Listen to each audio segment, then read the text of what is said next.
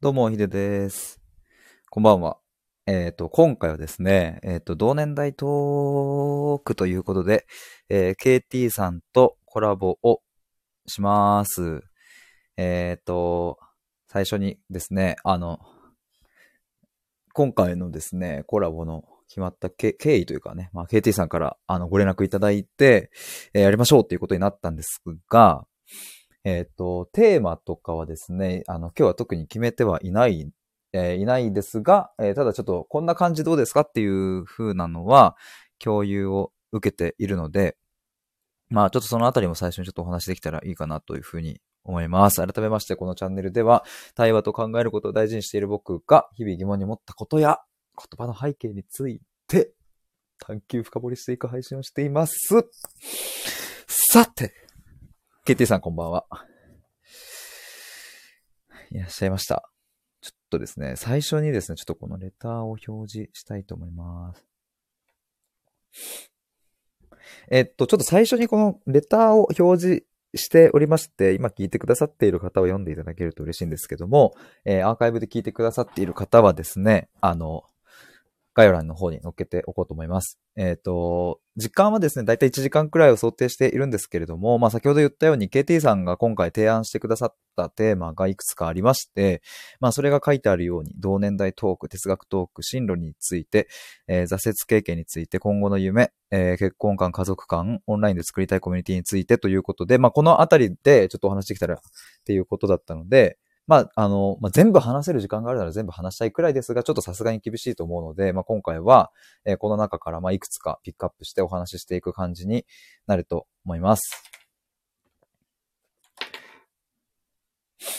あ、ちきさん、こんばんは。へいへいへいへい。へいへい。あ、 へいへいへいということで、ありがとうございます。熱いコラボありがとうございます。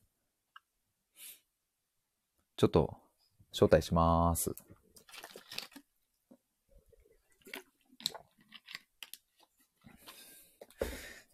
あちきさんがこの前、あ、KT さんこんばんは。あ、ヒデさんこんばんは。お疲れ様です。こんばんは。あつきさん、神の話も終わったんですかなんかさっきちょうど立ち上げられてましたよね、なんか神。ねえ。ちょっと、さっき聞いてたんですけども、あの、ヒデさんとコラボします、つって、さっきパッて抜けてきたんですよ。 あ、マジですか。そうです。すすみません、ありがとうございます。なんか、いません、こちらこそありがとうございます。あちきさんも、あれですよね、同年代ってことですよね。この前ツイッターでなんか、ヒデさん同いはい。年とは思いませんでしたっていうふうにあちきさんが、あの、はいリプをしてくださって、はい。あちきさん終わらせたって。我々、あの、1995年世代ということで、よろしくお願いします。 95っすよね。いや、そう。 95、一年、あ、一年はやってないな。えーっと、7ヶ月ぐらい僕スタイフやってきたんですけど、はい。 95年の生まれの方、初めてかないや、他にいたかなう、ん。うん。でもあんままりいなくて、あんまりっていうかやっぱ合わなくて、り、うん、あ、チキさんも95。うん。はい。 95がこの3人ちょっと集まるっていうのはちょっと面白いんですけども。いや、嬉しいですね。いや、本当に嬉しいですね。ありがとうございます。はい。ちょっとね、あの、このレターにも表示させたんですけども、はい。まあいろいろこう、あの、そう、テーマをいただいたじゃないですか。こんなあたりどうすかみたいな。はい。まはあその辺でお話できればいいかなって思ってたんですけど、い。はい。まあでも別にこれに沿わなくてもいいかなと思っていて。や、全然、それはあくまで。はいはい。なんか KT さんの、そうですね。はい。なんか、今の、 今どういう、でも、普通にヒデさんのお話 は、はい。あの、私、KT は結構聞かせていただいてて、ありがとうございます。マジですか本当に。えーやった。はい。前回ライブ配信も行かせてもらいましたもんね。そうそうそう、そうですよね。そうそうそうで、スタンド FM でやってて、私は声が好きなんです。その、配信者さんはのいはい聞き馴染みのある声だと聞きたくなるんですっていう話とか、はいはいはい、しましたね。おっしゃってましたよねう。ん。そう、僕もそうです。うん。うんああ、そうやって考えるんだと思って。うんうんうん。とか、うんうんうん。こう、同年代として、こう、スタイフについて思うこととか話したりとか、はいはいはい。あと僕がすごく刺さったのが家族の話ですね。はあ、はい。うんあの、ずうずうしくレターを何回か出させてもらったんです け全、それ、あの、レターにもずうずうしくってありましたけど、何もずうずうしくないですね。めっちゃ嬉しかったです。どありがとうございめまっす。ちゃ送ってんじゃん、こいつ。いやいや、超お前ばっ嬉かしりいや。ないか、みたいな。確かに家族の話しましたね。家族の話はすごい、こう、うん。思うところがあって、はいはいはいはい。僕も結構こう家族感とかがこう変わってきてるのを身に染みて感じてるんで、なるほど。はいはい。まあ、ヒデさんほどね、その劇的な何かイベントってのはないんですけどうんも、うんうんこう、実家に住んでた時とうん。、はい。学生時代一人暮らしした時と、社会人になって一人暮らしした時とで、はまああ。全然、全然違う。本当に違う。どう、ざっくり、まあ3つあるっていう感じですよね。なんかまあ分かれ分けられないとは思いますけども、その、うんざっくりとその実家、一人暮らうし、ん社会人の一人暮らしみたいな。あ、どそうですね。ど、どんなフェーズが違いますよどんな感じで、そう、あちきさんも話してって言ってるんで、ちょっと僕もそこ、などどういう風に変わってきたんですかこれ、あ、話してじゃないですかえああ、話してってさ、僕、僕にってことですかあちきさんが話したいのかと思ってました、これ。 ああ、話してーっていう。話してーかと思ってました。話してーの方ですね。 多分話して話しての方ということにしあそた、うっていうことで合ってそうわかりまるしと思ってます、僕は。た確かに、でも話してーか、まあまあ、、そうですね。話してーだと思って、確かに、確かにそれもあるわ。はい。まあまあ、ちょっと聞き、聞きたいですね、僕はでも。そこ、どういう風に変わってきたのかみたいな。いや、めちゃめちゃ子供の頃仲良かったんですよ。はい、はい、はい、はい。僕3人兄弟で育ってるんですよね。はい、はい、言ってましたね、そうだ。で、そうそう、末っ子なんですけうど、んうん。まあ、兄の背中を見て育ってるし、兄が言ってることが正しかったし、はい。兄なりの、兄がすごく一生懸命勉強する人だから、うん。僕も勉強頑張ろうとか、うんうんうんうん。受験頑張ろうみたいな感じがあったし、はいはいはい。兄がこの部活入ったから僕もこの部活入るみたいな、こう兄の背中を追っかけてきたような人生で、はい、なるほど。あんま自分で何かすごく進路を決めたっていうよりは、うんうん兄が野球やってたから野球やったし、うん。あ、あれ野球だったんですね。あ僕野球やってました。い僕もずっと野球ですね。やー、共通点多いっすね。多いんですよ。本当にびっくりした、 今。あちきさんダブルミーニングということでということなので、ぜひこのままはい聞きたいですけれども、野球を、え、いつ始めたんですか小学校1年生から6年間やってました。おお。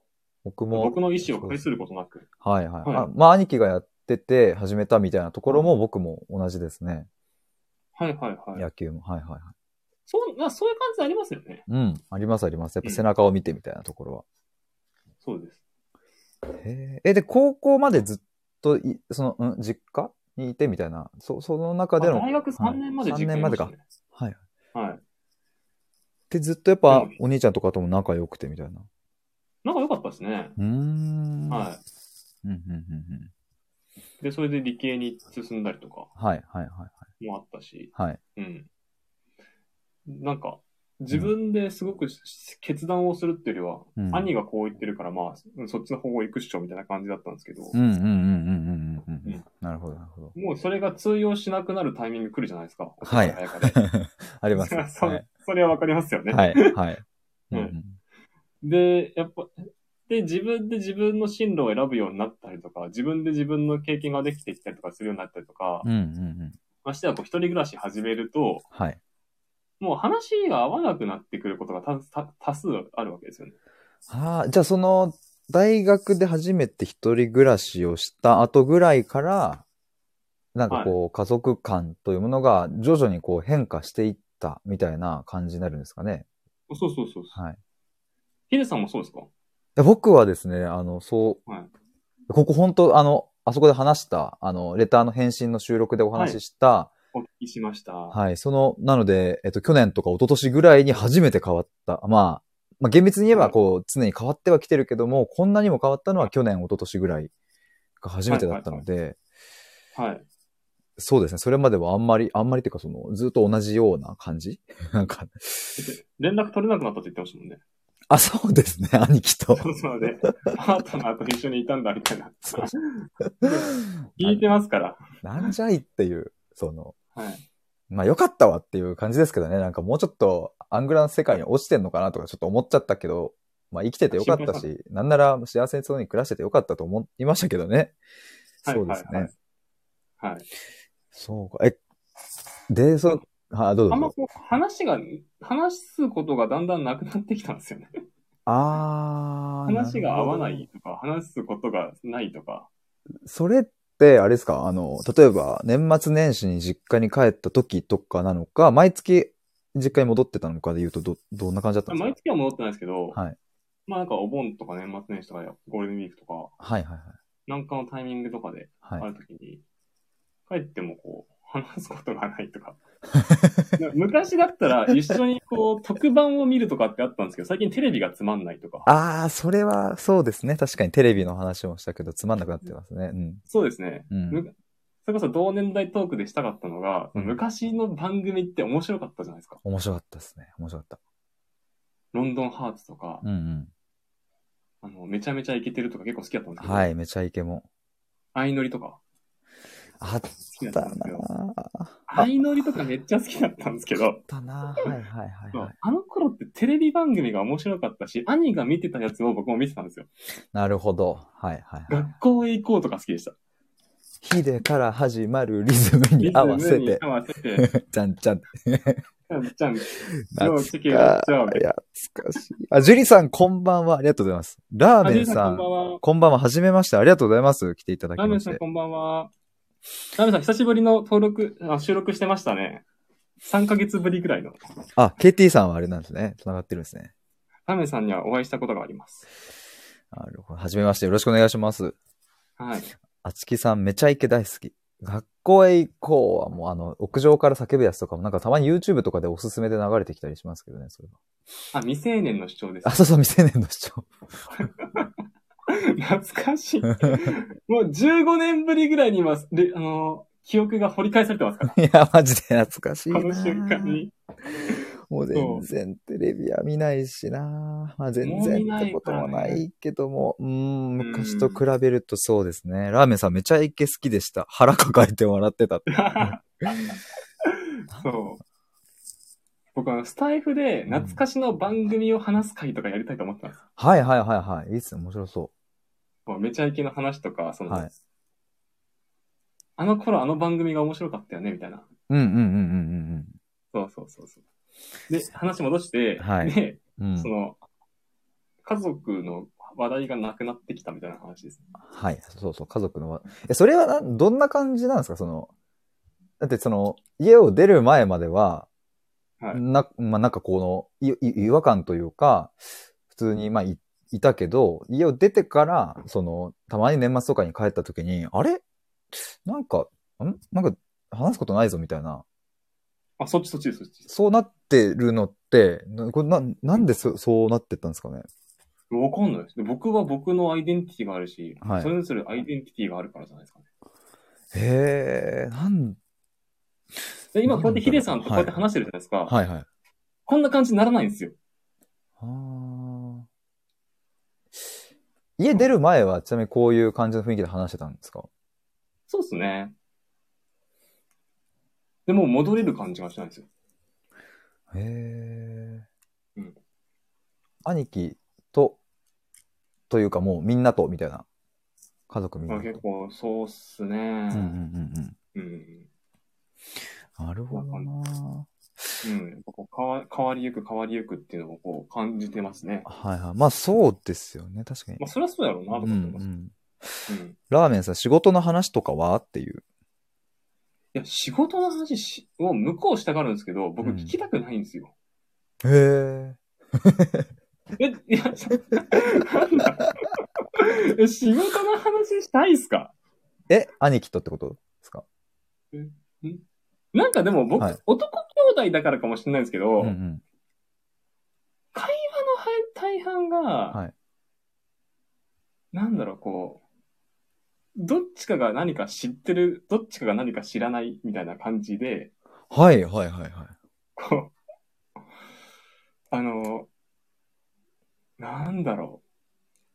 会話が共感じゃなくて競争になりやすいのかな。へえ、なるほど。で知ってうるん知らない。はいはいはい。そうで、仕事の話とかも僕が知らない社会のことの方が圧倒的に多いので、うんうんうん。とか、うん。何個上ぐらいですか、 3つと 6, 6個ですね。3つずつはで、いは僕い一番下ですね。なるほど。うん。知ってる知らないの話なんですね。なるほどなジュリーさん、実ほら、ラーメ家ンさ済んみも、ラですけどーメわンかりさんもま仕す。事の話したくない。あ、ごめんなさそい。ジョージさん。そう、実家済みですけどわかりますっていうのと、なんと、そう、ラーメンさんも私も仕事の話したくない。ですよね。うん。ジュリーさん、母以外とはあまり喋らなくなってしまいました。なるほど。なるほど。まあでもその変化はね、実家済みでもや、実家済みでもっていうかね、まあね、あるよな、ありますよね。あつきさん、共感じゃなくて競争になりがち。これわかりますっていう。あ、そうですよね。あちきさん、共感してくれてんのか、これ。うん。え、例えばどんな感じの、こう、話題なんですかえー、なんだろう。こ、た、ここで、は例えばが、ちょうどいいのが出てこない んですけど。まあそうですよ ね、わかりますよね。こういう時の話って使えないね。んすよ。うん。いうん。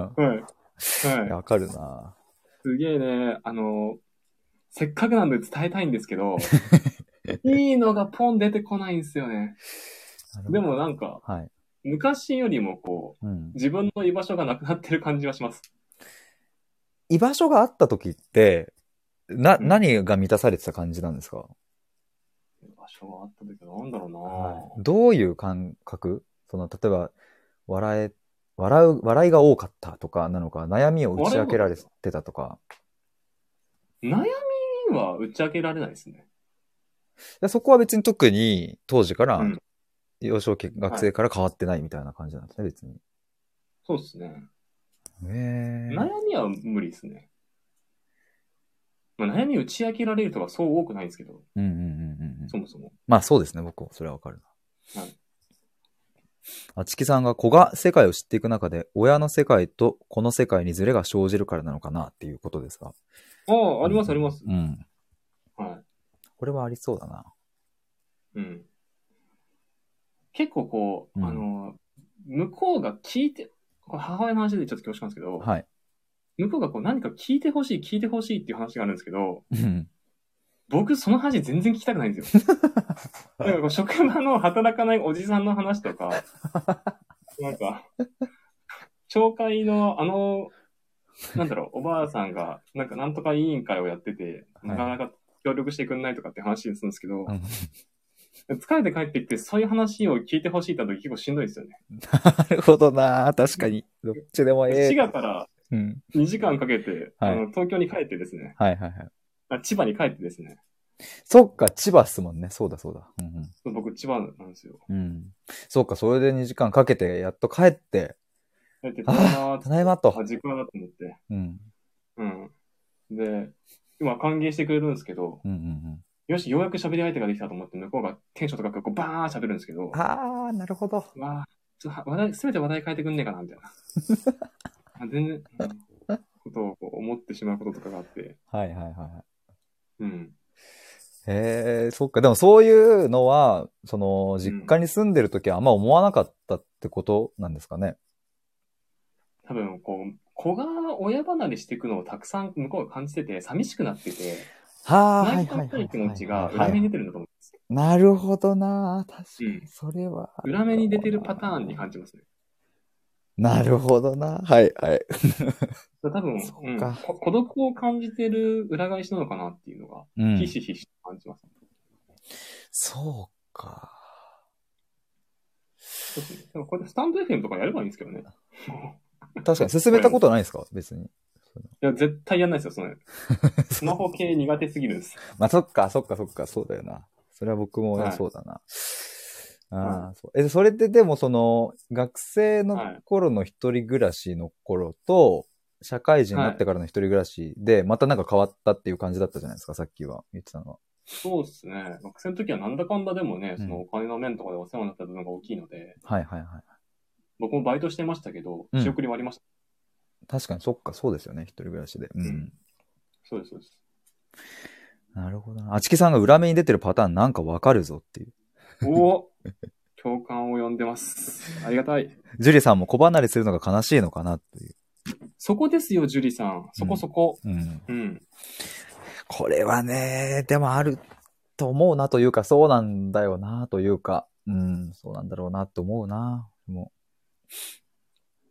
うラーメンあ、そう。ラーメンさん、い、いことすごく言ってる、あの。何かを一緒にすることがあればまだいいのかもしれないです。ああー、はいはいはい、なるほどうん。料理、買い二人物、散歩。うん。ドライブ中とか、なんか、うんうんうんうんうん。うん。なんもないとね、はいはい息がはい。詰まるっていうか。へえ、あーなるほどな。うん。 KT さん的にはでもその、まあ、もっとこう、以前のようになりたいみたいなところがやっぱりあったりするんですかね。いや、もう無理だと思ってますね。あ、そうなんですね。戻れないと思ってます。あーまあ、いや確かに。こういうもんやはい確かに確かに。厳密に言うと戻るっていう感じじゃないな。まあ確かに戻るっていうのは違うな。なんかより新しい関係性にっていうことになっていくのか。うん。いや、でも、うん。だから、多分難しいと思いますよ。そうなんですね。まあそこはまあある種のまあ諦めというか、まあまあこんなもんかみたいな感じではい。思ってる部分もあるっていう感覚なんですかね。そうですね、諦めですよね。諦めるしかないですよね。うーん、なるほどな。もうだから、うんそういうのは、うんあ、こうやってこうやって変わっていくんだなーっていうのが、うんうんうん。よ、よくわかる時期になったなって思いますね。なるほど、そうか。うん。でもな、なんか結局家族のあり方って、はい。なんかまあ何が正しいとかもやっぱないから、なんだろうな。はいはまあそれも、な、うん、なんて言えばいいんだろうな。どこにやっぱ正解があるかわかんないし、正解すらやっぱないし、うはいーんと、どういうふうにそこに身を投じていくというか、流れに乗っていくのかみたいなのって、まあちょっと難しいなとも思いながら、まあなんかそのぐらいの距離感で、うん、いるっていうのも、まあ一ついい、うん、いいというかありなのかなとも思うし。でも距離感は絶対大事だと思います。ですよね。うん。遠すぎず近すぎないのがうんないとしんどいですね。そうですよね。はい。なるほどなラーメンさんが、すっごい仲いい家族っていますよね。あれは友達みたいな感覚なのかっていう。確そかのに。娘さんとお母さんとかですっごい仲いいパターンありますよね。ある、あります、あります。よく見るかも。うん。どうですヒデさん男兄弟ですけども。うん。そうですね。えっ、と、僕は、今弟は一緒に住んでるんで、実家で。はいはいはい。弟とはさ、もう本当にこの1、2年でめっちゃ仲良くなりましたし、まあ元別に仲は悪くはなかったですけど、まあ本当にすヒデごさんごい。実家ですか実家っす、今。おー、はいはいはい。そうなんですよ。なんと。ちょうど家出ようかなみたいな時のタイミング、社会人1年目の時に、はいはいい。や、出ようって決めたぐらいのタイミングで、まあ、これは前も言いましたけど、母が癌になり、いや、はいこれは出れないなっていう、そのな、るほど。まあしかも余命まで言われちゃったら、これはもう自分が実家にいるしかないっしょっていうことになって、まあそっから約2年弱でしたけど、まあはい今ちょうど、まあそれが、まあもろもろこう、まあ荷が降りた感じはありますけど、まあ逆に言うと、まあこの2年間で、はいえっ、と、まあ今まではたどり着かなかったような関係性に弟ともなれたし、なるほど。まあその失踪していた兄貴とも再会を果たし、まあこの前一緒に4人で、えー兄貴、彼女と兄貴と僕と弟4人で飲んだりとか、はいはい。あ、いいですね。まさか、まあでもまさかそんなことっていう、もうびっくり、もう2年前か3年前の僕にそれを告げに行ったら多分マジ腰抜かす感じで驚くと思いますっていう。はいはいはい。そんなことあるっていうはいはいはい。感じのことがまあこの2年で起きていったので、大きなイベントがありましたもんね。そうなんですよね。だから山まさあんの、余命が宣告されるのです。そうですね。まあ、それはまあ、最後母が体を持って僕たちに、まあ、残してくれたなっていうのは、すごく思はいはいうし、まあ、逆に言うと、うーんと、まあ、いい表現がちょっと見当たんないけど、母ちゃんがもしまだ生きていたとしたら、そして病気になってなかったとしたら、多分この関係性はマジでないから、なるほど。ある面白いですね。種、ある種、癌になって、そして、うん、まあ、最後、うん別れは悲しかったけども、うん、幸せに最後終えられたっていうのは、母にとっても良かったし、残された家族にとっても良かったんじゃないかなっていう。うん。 なんと素敵なストーリー。でももそう贈り物だったということですか、これ。う、もう、いやでもそう思いました、関係僕性がは。うん。はい。なんかまあ、やぼったい表現ですけど、プレゼントをもらったなっていう感覚ですね、なんか。まさにそうじゃないですか。うん。はい。本当にでもそうですね。うん。あの、世界から猫が消えたならっていう小説があるんですけど、はいはいはいはい。河村元気さんの本なんですけど、へえ、ちょっと調べてみ全る。く同じストーリーで、全く同じ結論でした。えー、世界からね、今ちょっとググってますわ、僕。世界から猫が消えたならですね。あ、これ映画あるんですね。あったんですね。2016年。あ、そうですね。菅田将暉かなんかな。佐藤健佐藤健か、そっか。浜田学宮崎葵って書いてありますね。へえ。えー、ちょっと興味深い。はい。ヒデさんおそらく刺さると思いますよ。多分我々ぐらいの世代ですよ。そうなんだ。うん。ちょっとなんか YouTube で予告編あるので、ちょっとこれ僕、コラボ終わったら見てみますわ、まず、とりあ、あわかりまえず。し た。へはいえ。はい。そうですね。そうそうか。か。いや、まあな、でも家ヒ族デ。さんくらいの。はうい。ん関係性はまあまあ変わりましたね、なので。はいはい。だかそうらですね。それで言うと、その、あの、今回挙げてくださった、あの、はいはい。レターにも今表示してるんですけど、結婚あ観みたいなとこ今ろか。も、あの、KT さんが提案してくださったところに入ってたじゃないですか、一つ。はいはいはい。あれで、なんかうこう、んコミュニティがはいこう変わってってるんで、はい僕たちが育った頃のような家族ってもう作るの無理だと思うんですよ、今の時代って。うんうんうんうん。うん。で、結婚して家族を作るとかってなった時に、 うん。なんか温かい家族って作れるのかなみたいなのが。 なるほど。なんか、温かい家あれみ族たいって、その、いわゆるその、まあ、てななんなんていうんですかね、その、一家団らんして、えーリビンあそうグそでうそ、みたいな、そう、そういうイメージですかね。僕はそういう家庭で育ったんですけど、はいはいはいはい。同じことは多分もう無理だなって思ってるんですよね。えー、なるほど。そ、それはど、どういうあれでそう思うことになったんですか思うようになったんですかいやもうこの時代ですよね。うんもうう、ん。スマホをみんな持ってて、うんうんうんだ今こうやってスタンド FM で僕話してますけど、うんうん。うん。でこうやってね、コミュニティができててありがたい話なんですけど、うん。リアルな世界でコミュニティ作るの結構難しいと思ってて、うん、ネットじゃないとこでってことですね。はいはい。そうです。うん。はい。人はたくさんいるのに人と仲良くなることははいはいリアルじゃ難しいと思ってるんですよ。はいはいはい。リアルだとね。はい。うんで、スタイフだとなぜかね、こんな感じで話したりとか、うん。うんうん。なんか、他の面白い配信者さんの話聞きに行けたりとかする んで、確かに。不思議だなーって思ってるんですけど、不思議だし、そうだな。僕もそれはめっちゃ感じますね。結婚して子供生まれて家族になるってのはできるんですけども、うん。今まで自分が過ごしてきた環境ってこう、周りの人がいて、うん親戚もいて、ん兄貴もいてう、んうんで、僕が住んでる町には、その町内会のがあって、うん。うんうんご近所のおじいちゃんおばあちゃんがいてとかっていうふうに、こう、周りの人に支えてもらってたんですけうどん。、はいはいはい。今その社会はもうないんじゃないかなっていう気がしてて、確かになるほど。その実家の方でってことですよね。昔かあ、ら。僕千葉県に住んでる時にそうだった。そうですよね。はいうんうんうんうん。なるほどなあ、あちきさんが、親との関係性で諦めてる部分ありますね、私もと。いうやっぱり。うん。ジュリさんが男性の結婚観気になる、てんてんてんっていう。ヒデさんいかがですか結婚観は。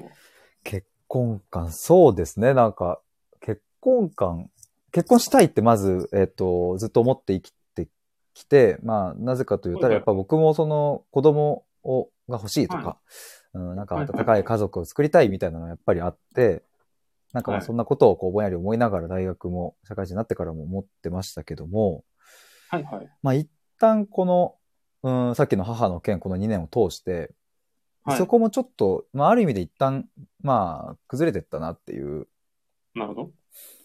うん今いる位置としては、 考えとしては、うんと、家族も欲しいし、子供も欲しいとは思うけども、はいはい。うん、そうなれなかったとしてもいいっていうぐらいの、うんはいと、はにちょっと今寄ってるというか、そういう人多いと思います。感じます。うん、ですようん、うね。ん。うん。そこに執着しないっていうか。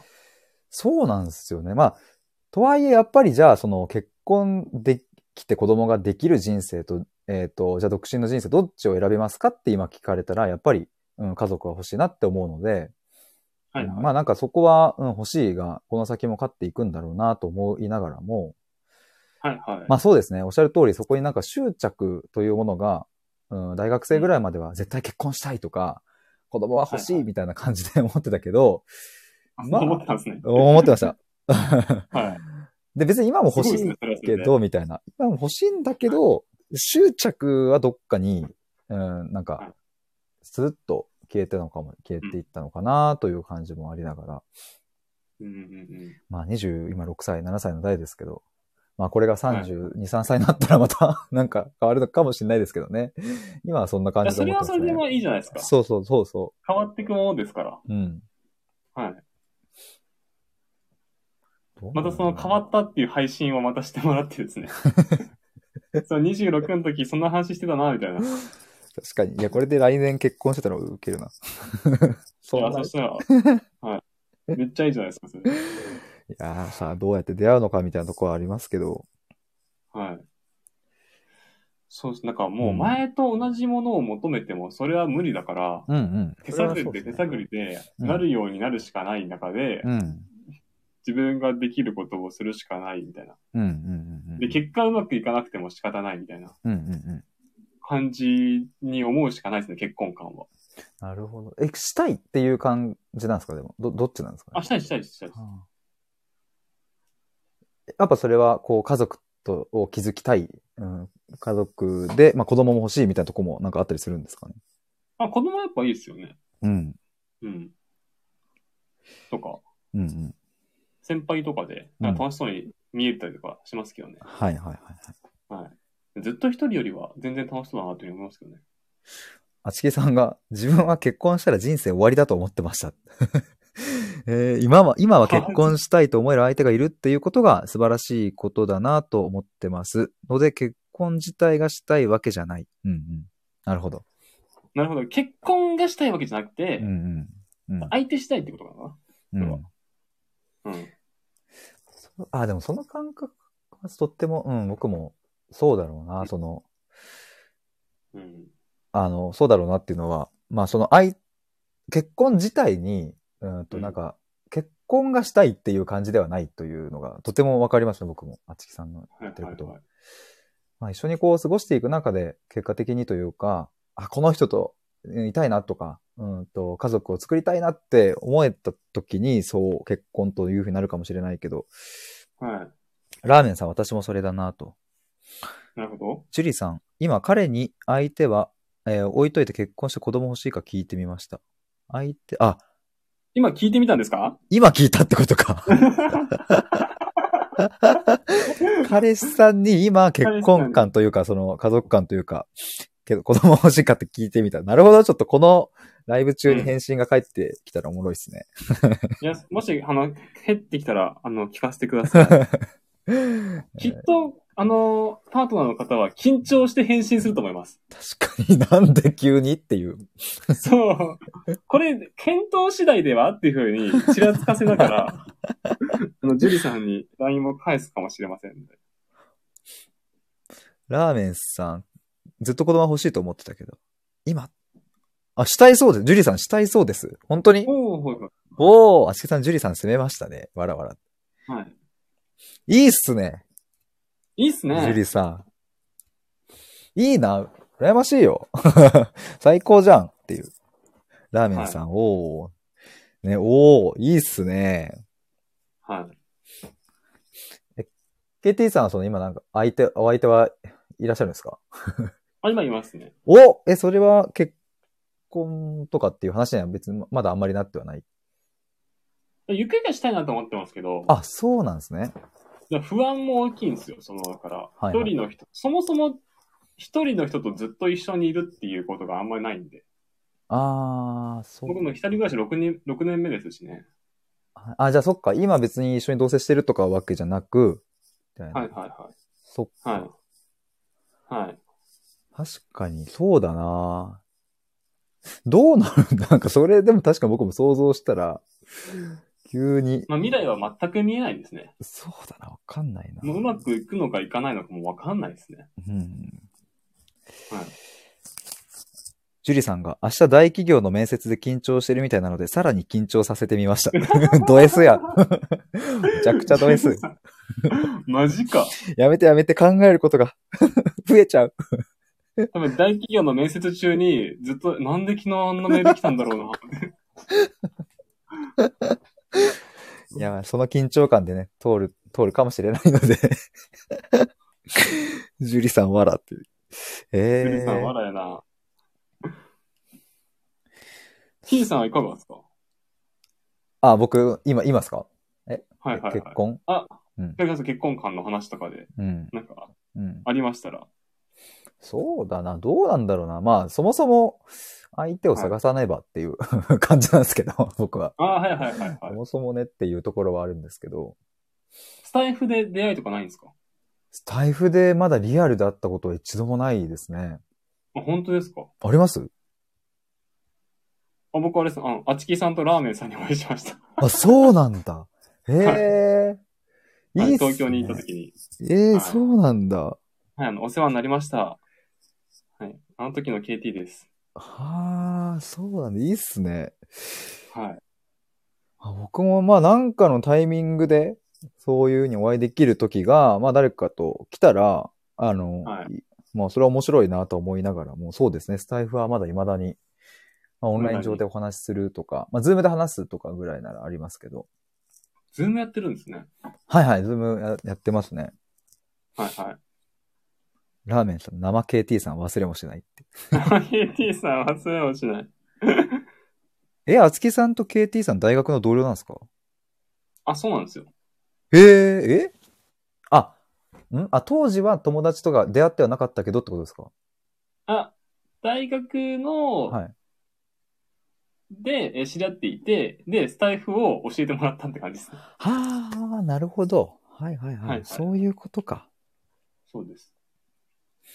へえそうか。いやでもなんかスタイフで出会った人が何組か結婚してるみたいなのを昔おーリスナーさんからなんかそういう人いるみたいですよっていうのを教えてもらったことがあって、まあ、キラリンさんからその話聞きました。あ、本当ですかはいはい。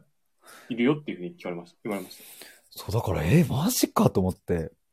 た。はい。だけど、でもまあなんか約7ヶ月、8ヶ月ぐらい財布やってみて、はい。なん、か、うん、この声での相性って結構、まあ話す内容ももちろんあるし、はい。そっから入るって結構あるなっていうのは、その、あるなっていうのは、まあなんか、ちゃんと会う人をしっかり、うんなんかこう、うんこの SNS 上の中では最も見極めやすいんじゃないかというか、その、いや、わかりますよね、うんスタイフってその人がどんな人か伝わるじゃないですか。めっちゃ伝わりますね。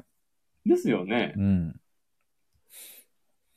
見極めやすいと思いますけどね。見極めやすいですよね。ジュリさん、スタイフコン、そう。人間性がわかりますよね。そうそうそうそ。そうそうそうなんか、なんかそのマッチングアプリとか、まあそういうものより、うんうんよりよくできたマッチングアプリなんじゃないかみたいな、なん かすごい、なんかそその、そういうふうに使うのであればですね。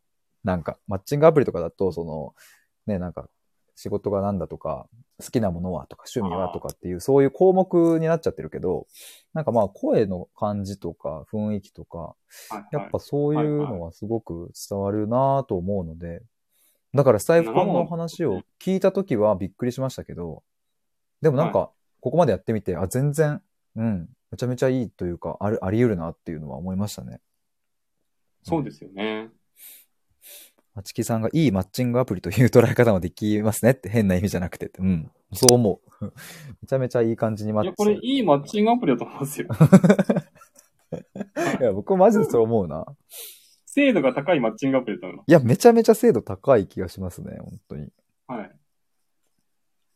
なんかね僕あの、この前神戸の喫茶店行ったんですけど、あ、なんかツイッターでつぶやいてたかな。カウンターのあのコーヒーいただいたんですけど、うんうん。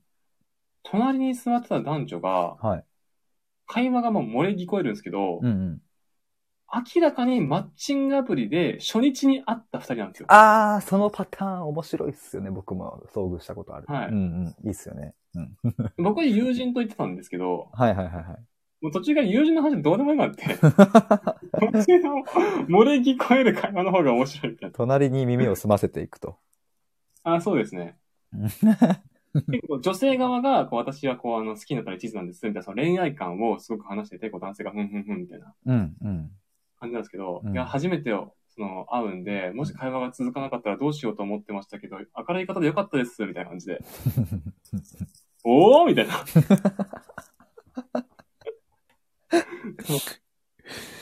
いやー、それは面白いなえ、ど、どんな感じの、その、結局その後どう、その二人はどういう雰囲気ななんか最後その、それは多分3時ぐらいの喫茶店だったんで、は。はいはい。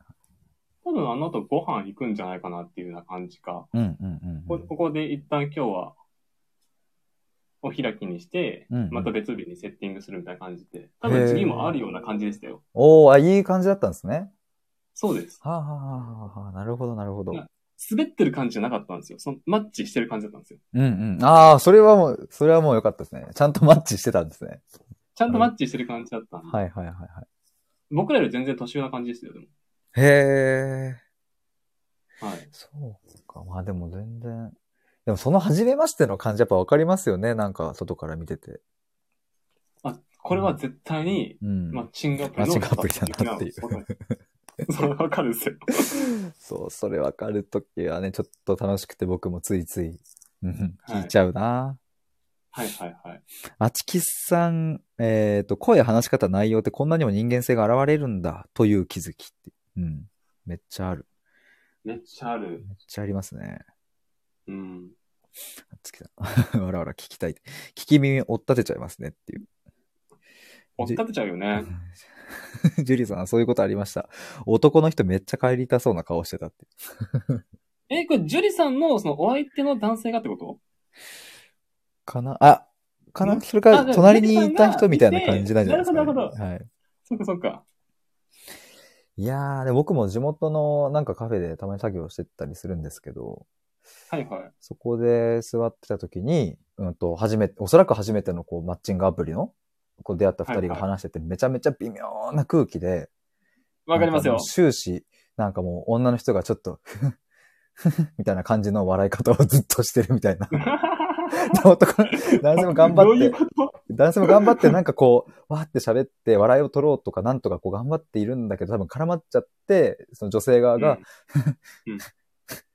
みたいな、なんかもう、すごい、うわーこの空気感辛いな、みたいな、もうずっと鼻空で振り笑でっすね。てるみたいな人がいたんですけども、本当に一週間後ぐらいに、あの、同じ席に座ってたら、たまたま本当にこれマジで同じ男性がですね、別の女性とそこに来てて、おおまた空回りしてま した。ずっと、 !2 連敗ずっと空回ってたっていう、すご、はいいそんなに使うんだって思いましたけど、はい。まあ、ついついやっぱそういうのはなんだろう、やっぱ、なんかやっぱ、ああいうの自然とこう、目に入ってきちゃう、耳聞こえちゃうっていうのはなんかやっぱこうね、はい。なんかありますよね。つい聞いてしまうっていう。だってそもそもネットで会って、マッチしてるから実際に会ってるわけですよね。うんうんうん。うん、そうそやうっぱそう。ネットの時と自分、リアルの時でうん。感覚違うっていうか。そうなんだよね。やっぱマッチングアプリだと、ちゃんとマッチングし、してないんだな、みたいな。 あちきさん地獄って、やだなって、おもろすぎる。はいあちきさん、ああ、もうマッチングアプリしよう発面改善に聞き耳立てるの趣味にしようかな。それはね、 本当に楽しいですよね。これは、いい人間観察。うん。ね本当にそう思います。 そラーメンさんが店員さんにマッチングマンって言われるねって。 ま う。た来た裏よで。休憩室とかで言われますよ、絶対。また来 たよ。また来たよ、マッチングマン。別の女性連れいて。らっしゃいませ、みたいなノリでね、マッチングマンみたいな感じで、マッチングマン来たよっていう、もう一斉に店の中に流れますね。流れますよ。 ジュリさん、マッチングアプリめっちゃ使ってたなって。私、マッチングマンや。 ああなたが、ミスターティンダうー。いんミスター・ティンダー。や、マッチングアプリでも僕、こんだけ言ってて、まあ自分は使ったことがないので、なんはいはいか、その、まあ、使ってみなきゃそのマッチング感はどれくらいあるのかっていうところはわかんないし、まあ、一概になんかこうね、どうとも言えないんですけど。うんうんまあでもなんか、その昔はその出会い系みたいな言葉がありましたけど、今ってそういうのがマッチングアプリに置き換わったことで、まあ一気にその、なんつうんだろうな、怪しい感じがなくなったというか、うん。なん そうかですよね。普指通に示されるのはね。 SNS やってるよ的なノリで、あ、なんはいかタップルやってるよみたいな、Tinder やってるよみたいな、はい。やっぱそこら辺はすごく、うん、変わったなと思いますけど。はい。ジュリーさん、Tinder なぜか赤番女です。 何したんだ え、何したんです か赤番って。え、ブラックリスト載ってるってことですかこれ何かあったんですね。 はいなるほどな。いや、まあ、そう。だから、出会いとかっていうのは、まあそうですね。その、まあ変化してるのもあるから、まあそう、出会いが変化してるから、結婚観もまあそれは変わってくだろうし、家族観も変わってくだろうな、みたいなのは、昔とはね。そうです、そうです。うん出会いがまず変化してますもん。うん。うん。そうなんだよな。どうすんだろうな、俺は一体っていう。でも、先行き不透明な時代を我々生きてますよね。うん。うんまあ、それはそれで面白いなっていう感じもありますけど。うん、はい。なんかもう不透明すぎて、もう何でもいいや、みたいな。なるようになればいいや、みたいな。うん。うまくいってもいいし、いかなくてもいいや、みたいな。うんうんうんそれこそこう結婚観とか、こう恋愛観とか、仕事観とか、うん趣味観とか、うん。うんうん。いろいろこう、に人生のあらゆることでこう何を幸せに感じるかみたいなのいっぱいあると思うんですけど、はいはい。まあ仕事、家族、趣味うん。とかですかうんうんうんうんうんもうなんか何でもよくないですかねうん。だ誰が何しててもいいし、俺もそのその時したいことやってるだけですし、この人と話して楽しい時に一緒にいたいし、今一人になりたい時に一人になりたいし、みたいな。うん。うんうんだってもう正解なんてねえじゃん、みたいな。うん。うん。もう前と同じものもねえじゃん、みたいな。うんうんうんうんうん。感じになってきたんで、もうぶっ壊れすぎてて、もう人生のコンパスが狂いまくってるんですよ。へえ、それははい、もともとはなんかコンパスあったけど、なんかきっかけに狂ってったのかとか、なんかそういう変遷があるんですかもともとはなんかこう、努力をすごく美しいものだと思ってたんですよ。はいはいはいはい。なるほど。はい。で、うん頑張ってる人が報われるべきだとかって思ったんですけど、うんうんもう頑張るとかなくねみたいな。 うん。なんで、今、その、すごくこう、レジ打ち頑張ってるおばちゃんたちも、うん自動化されたから報われないじゃん、みたいな、うんうんうんうん思ったりとか、はあ結構じゃあ大学生ぐらいからですかね、そういうなんか。社会人になってからですね、コロナとかで一気にガーンになりましたね。あーその出会いとか、恋愛とかも頑張ってる人いると思うんですけど、んうん。必ずしも頑張ってる人も報われてなくて、頑張ってない人が報われたりとかするんで、うんうんうんうんうんうん。わかるな。うんうん。うんうん、もうどうでもよくねみたいな。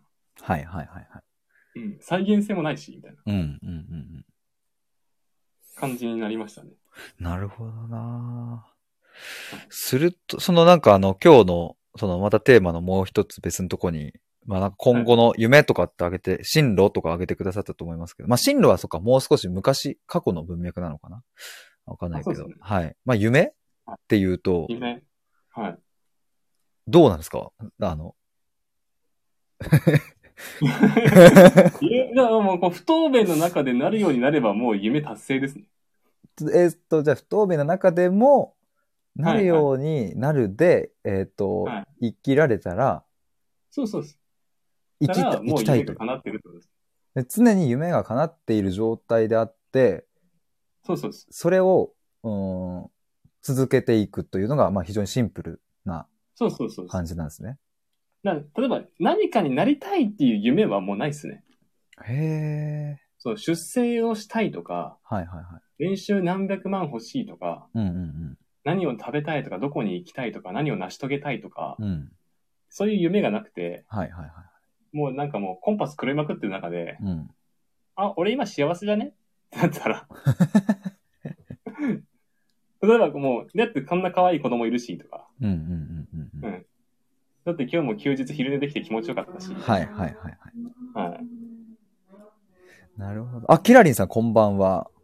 どうもどううも。わー、キラリンさんそう、聞いてください、ヒデさん。どうしたんですかあの今回、ヒデさんとこうやってお話しさせてもらえる機会だったの、キラリンさんのトークに来てもらったからじゃないですか。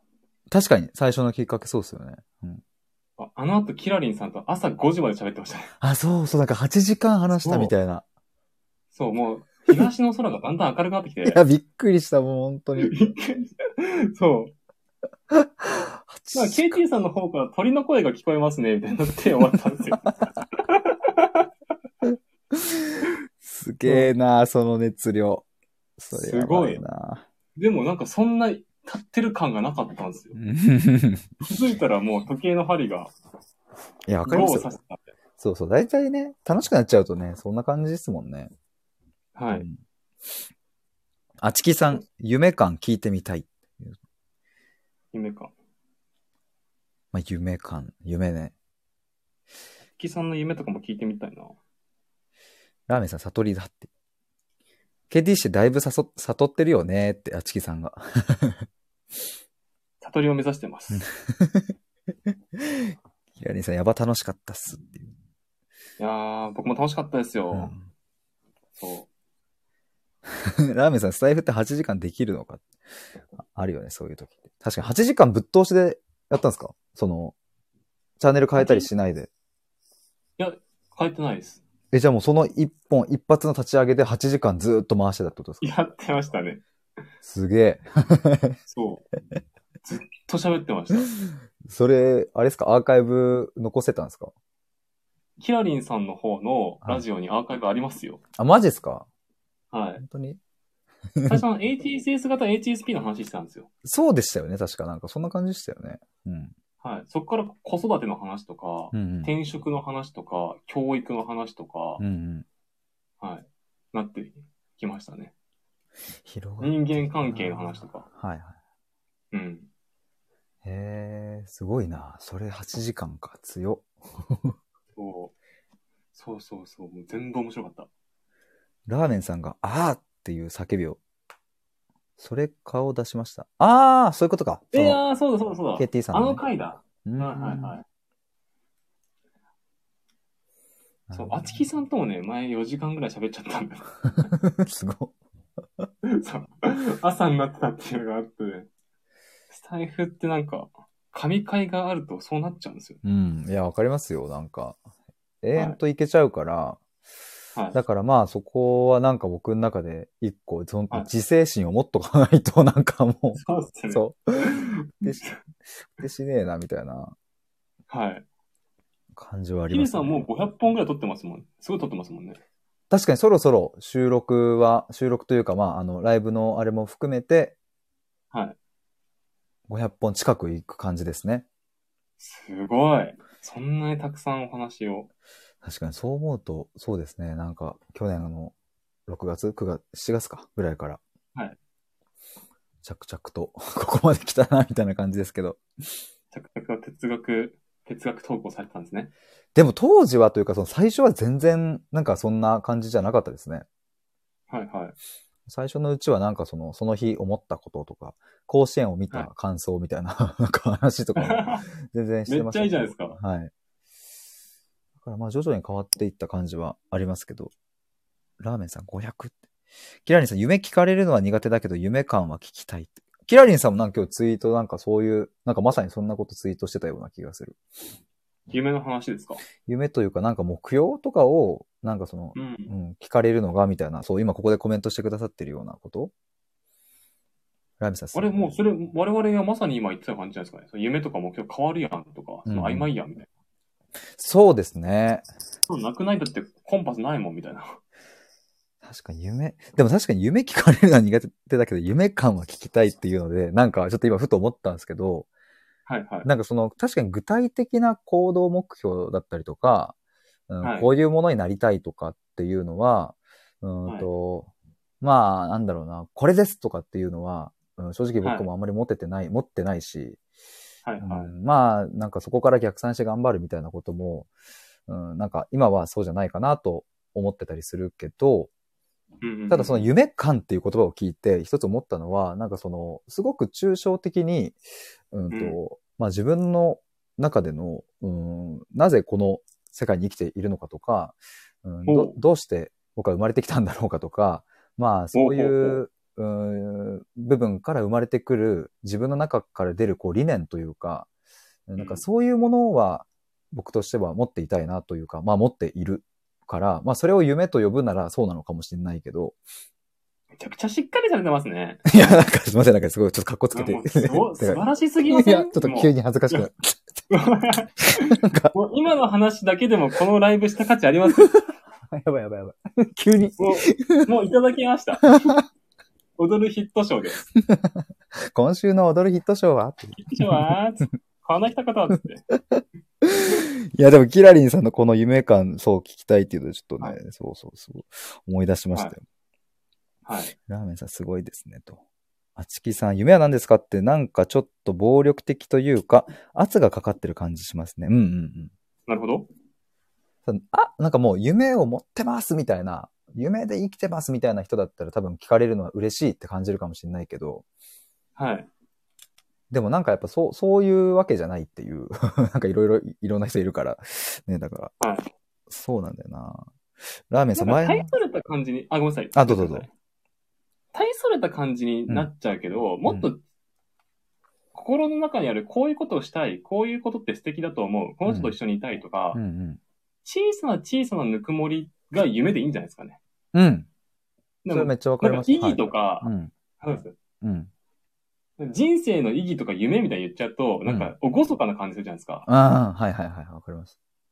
もう夢なんて極端なし、プリン食べたいでいいと思うんですよ。うんうんうんうんうん。めっちゃわかる。と か、はい、この人といると居心地いいから、この人と話したい。で、夢叶ってると思うんですよ。うんうんはい、夢って欲望じゃないですか。うんうん。うんうん。昼寝したいで夢叶ってるんじゃないですかね。昼寝できたら。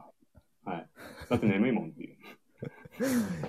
今、ちょっとひろゆ、ひろゆき感を感じたというかいいじゃいいじゃないですかね。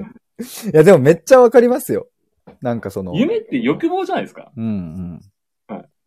小さな欲望を満たしてたらいいんじゃないですかね。まあ多分その夢、夢っていう言葉では感じるその人、その人の感覚とかも、はい。やっぱ全然違うなーっていうのが、すごく今思いましたね、なんか。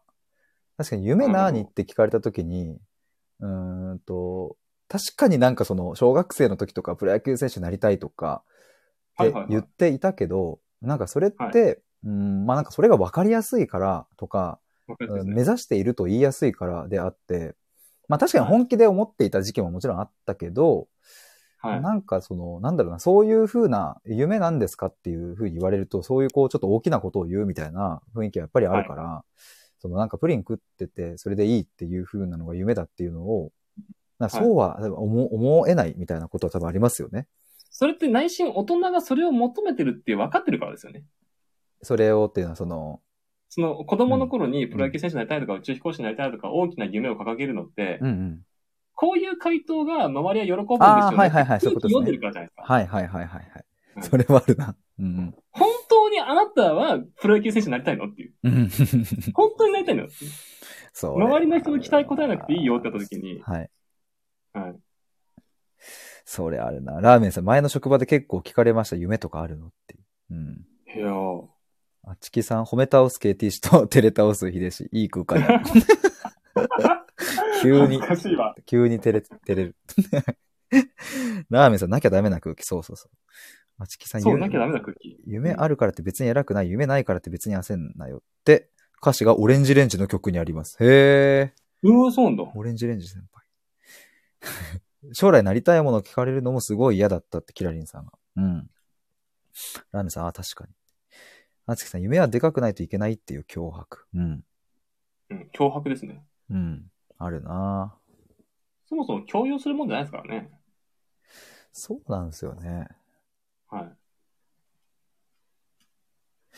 そうだ。だからなんかまあ、うーん、よくこう、なんかまあインタビューかなんかよくわかんないですけど、そういう時に、こう、どんなお子さんになってほしいですかみたいなのを、はないんかこう、親が、親側が受けるみたいな、なんかそはいはいはいの、子供にどういう風になってほしいですかとか、うん。どんな子になってたら幸せですかみたいなことを、なんか聞いてるシーンとかって、まあなんかテレビかなんかであったりするなって今ふと思ったんですけど、まあ、はいはい。なんかもうもうそもそもその質問自体も、うん。うん、親が、うん、子供のあり方を、うん、大体やっぱ想定、うん、決めているみたいなこととかも、うん。うんいや、私の。息子にはこんな風になってほしいみたいなのも、まあ確かにでも、僕も子供がいないからこんなことをなんか偉そうに言えんのかもしれないけど、いや、話しましょうよ。面白いじゃないですか。うん、でも、なんか僕がもし子供いたら、どういう風になってほしいですかに対しての回答は、うん、別にないなんですよね。ないけど、じゃあまあ、強いてあげるとすれば、その子供が、うんと、子供らしく生きてはいてくれたら、僕はそれで何でも OK ですっていう、うん、感じになる。けど、まあもちろんその途中途中の人生で、うんと、つまずいてしまったりとか、うん、なんかいろんなシーンはあるだろうから、はい。まあそういう時にこう一緒に考えたり、うんと、まあ時にこうちょっと待ってみたりとか、まあいろいろそこは親としてのいろいろこう行動はあると思うけど、はいまはあどうなってほしいですかって、うん、まあ自分らしく生きてもらえれば 僕はそれで OK ですっていう、なんかそんな感じの回答になるのかなとも思いながらも、い。はい。まあそういう質問が生まれる背景にはやっぱりそういう夢とかをずっと聞かれているとか、まあそうなんか教育的なところもあるのかなとかって思ったりはい。しましたね。うん。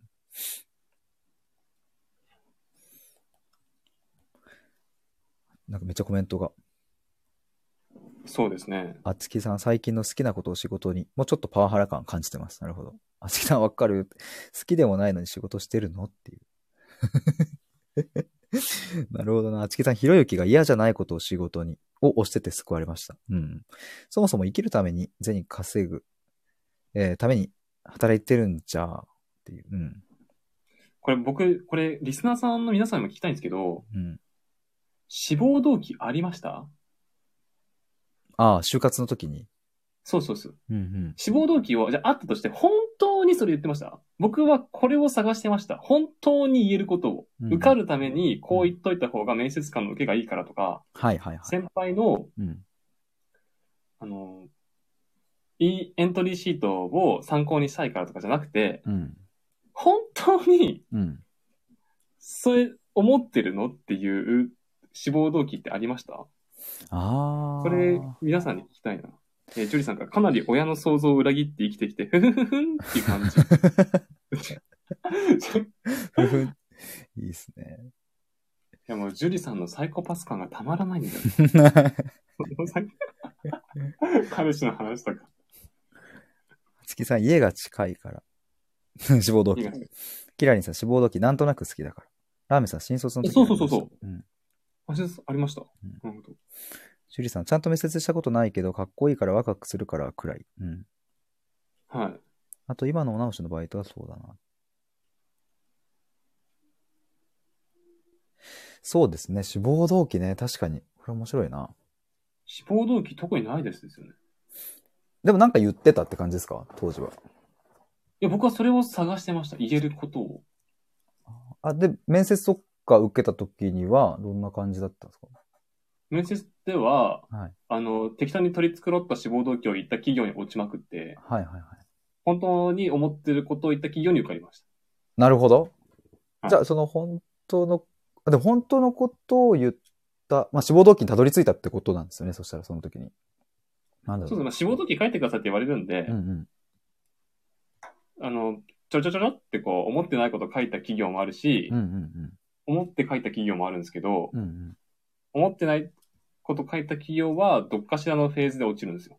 うん。うんうんうん。社長面接とか、あの、人事面接とかいろいろあるんですけど、うんうんうんうん。はい。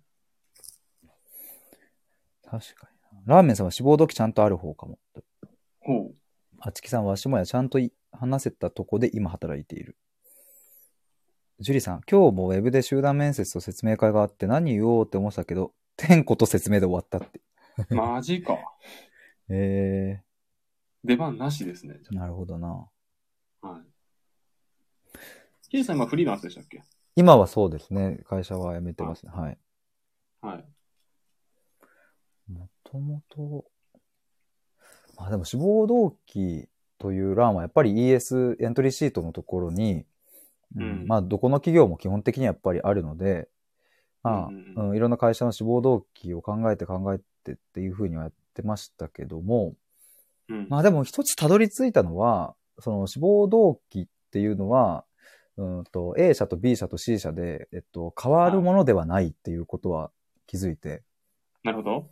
うんと、まあ、A 社うんの、例えばこういう理念に共感して、で、こういうなんかビジョンで、こういう事業をやっているから、みたいな、うん、ことを志望動機に、うんと盛り込んでしまうと、なんかそれは志望動機としてはなんか成り立たないな、みたいなことを、なんかいろんな周りの就活生のとか自分のとかを見たときに思ったときに、結局志望動機って何なんだっていうのを突き詰めていったら、まあこれはうんどどういうふうに僕が生きていきたいかを示すわけだなっていうのが僕が一個たどり着いたところで、はいはいまはあ、い。そうするとどういうふうに生きていきたいかっていうのを、うん、書いて表現した結果、 えっとそれは、うん、と A 社にも B 社にも C 社にもも、うんとうんうんうんこれですっていうのを、うん、ただ表すっていうだけなんだなっていうふうに思ったときに、面白いですね。その通りじゃないですか。 そう。もうそ、それですよ。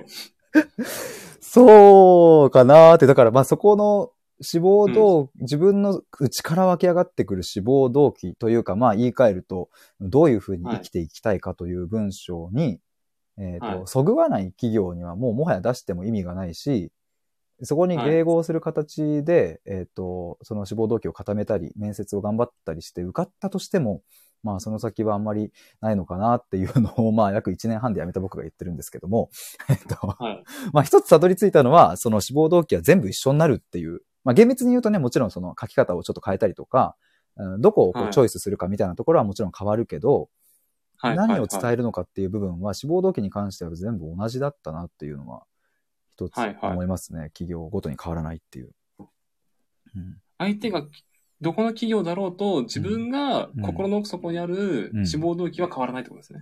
そうそう、そういう感じ、そういう感じでしたね。ラーメンさん、確かに、あちきさん、うむうむ。ジュリさん、うん KT さんの、なるほど、好き、口癖ですねって。 マジでそう、マジでそう。そうそう。確かに。この、共感を得てる感がすごいな。そう、だからこっち、こちら側がすごく嬉しさと恥ずかしさとなんかこう、あーってなっちゃう。あ、本当によかったと思ってそう。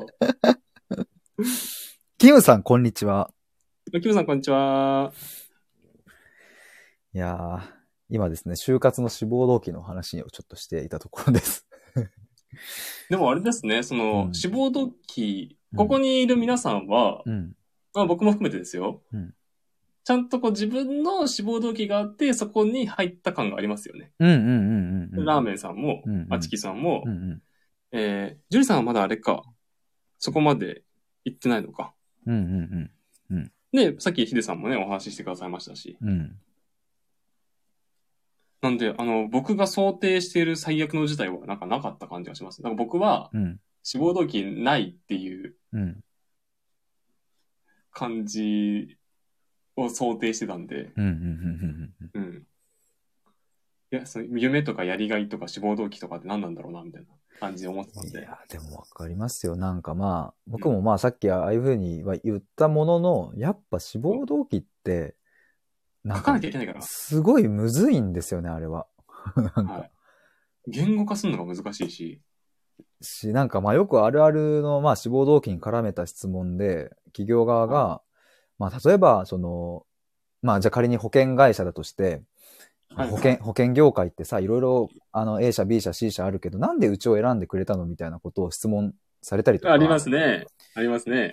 いや、別にねえっていう、その、なんか、感じもちょっとあるんです よ。なんならどっちも受けてるわ、みたいな。そうそう、そうなんですよ。どっちも受けてるし、うんと、まあ、やっぱそこ、どっか引っかかったらいいな、みたいなところもあったりして。まあ、もちろん中には、うんと、その会社に行くうん理由をちゃんと持ってる人もいるから、うんと、はいはい。それはそれでいいんですけど、割と僕の感覚だと大半は別にその、 その業界を受けてるから、結そう構っす、うん、他も受けてるし、はいはいはい。だからまあその質問は、まあ質問自体がちょっとナンセンスだなって思ったりもして、 はい。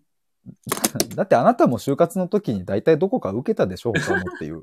そそれは最も子もないけど、真実ですよ。のいや、本当にそれ、それも真理ですよ。いや。そうなんですよね。だからあの質問はちょっとなんか就活生辛いなというか、ちょっと、はいうんそんな質問はしないでくれよっていう で、みんな頑張って捏造していろんな、いや、御社はここの理念がとか、御社はこの事業がすごくいいと思って、他の会社にはななかったので、みたいなことを、まあ頑張って言うしかないです。言ってみるしかないんですよね。そこはもう、目で測れるものというか。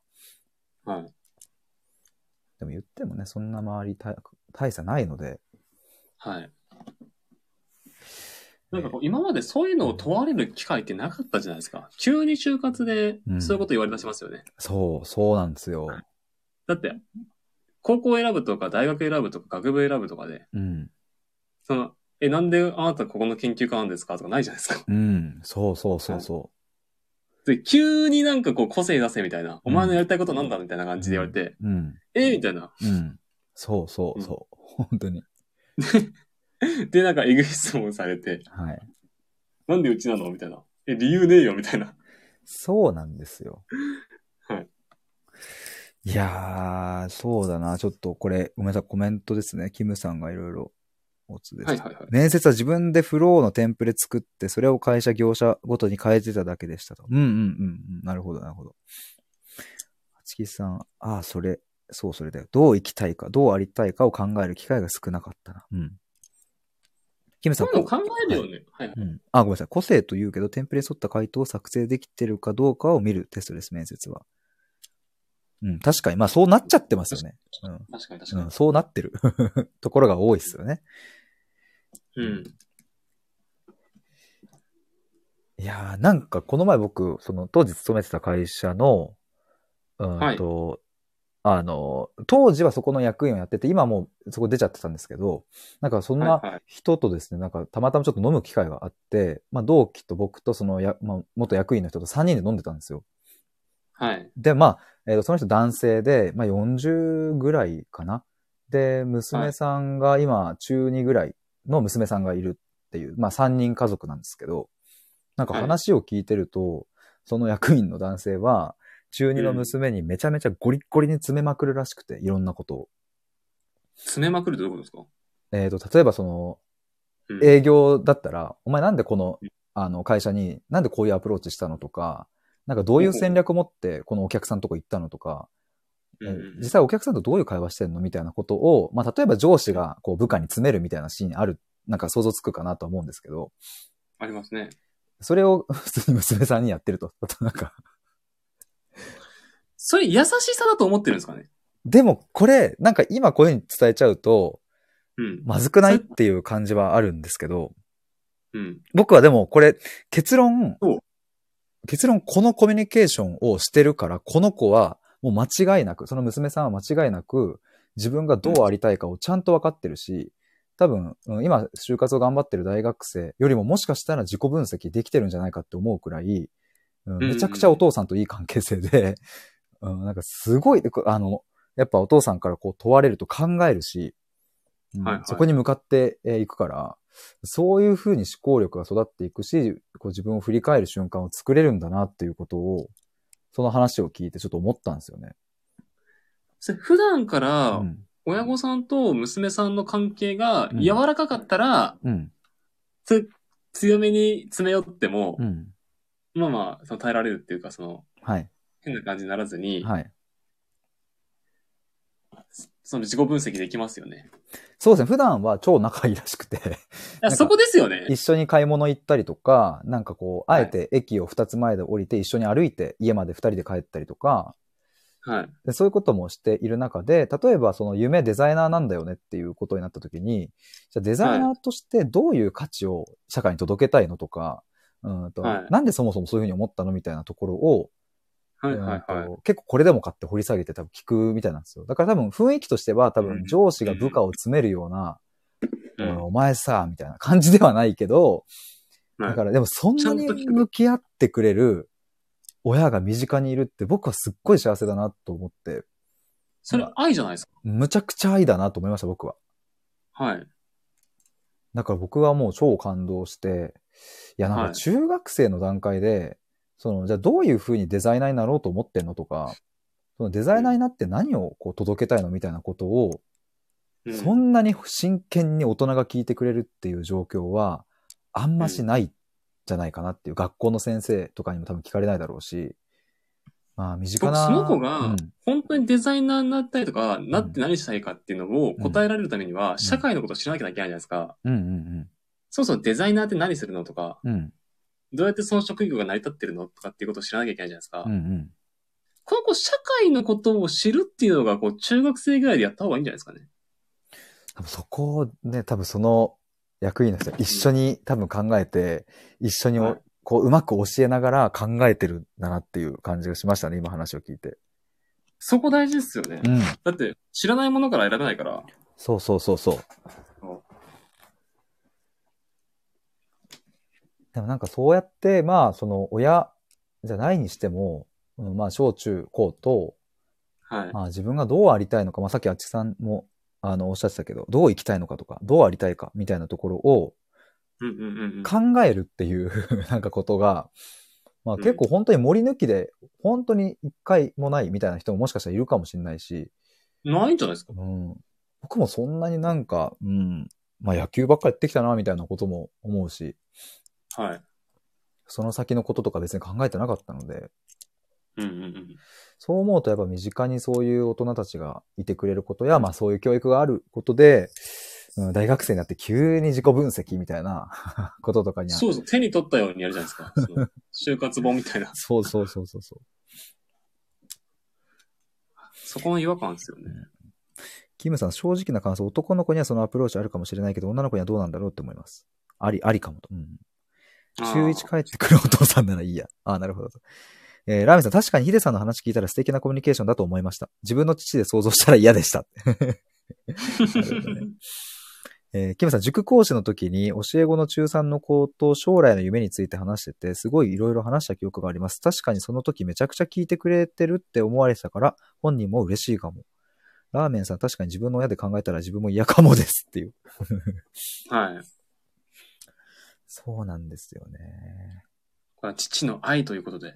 いや、めちゃくちゃ、まあ確かにちょっと僕もね、あの、こう簡潔に話しすぎちゃったので、なんか、はいはい。あれでしたけど、まあそのミス飲リみードし会たかもでしれないで、すかそうです、僕もなんかあれだったけど、でも飲み会で、まあ本当に30分1時間ぐらいその話を聞いてて、もう僕は興奮が止まらなくて、こんな素敵なお父さんがいるんだ、みたいな。ら。 羨ましいっすわ、みたいな感じでめちゃくちゃ、うん、その人に 言ってましたけど、はいはいはうい。ん愛ですね、キムさん、そ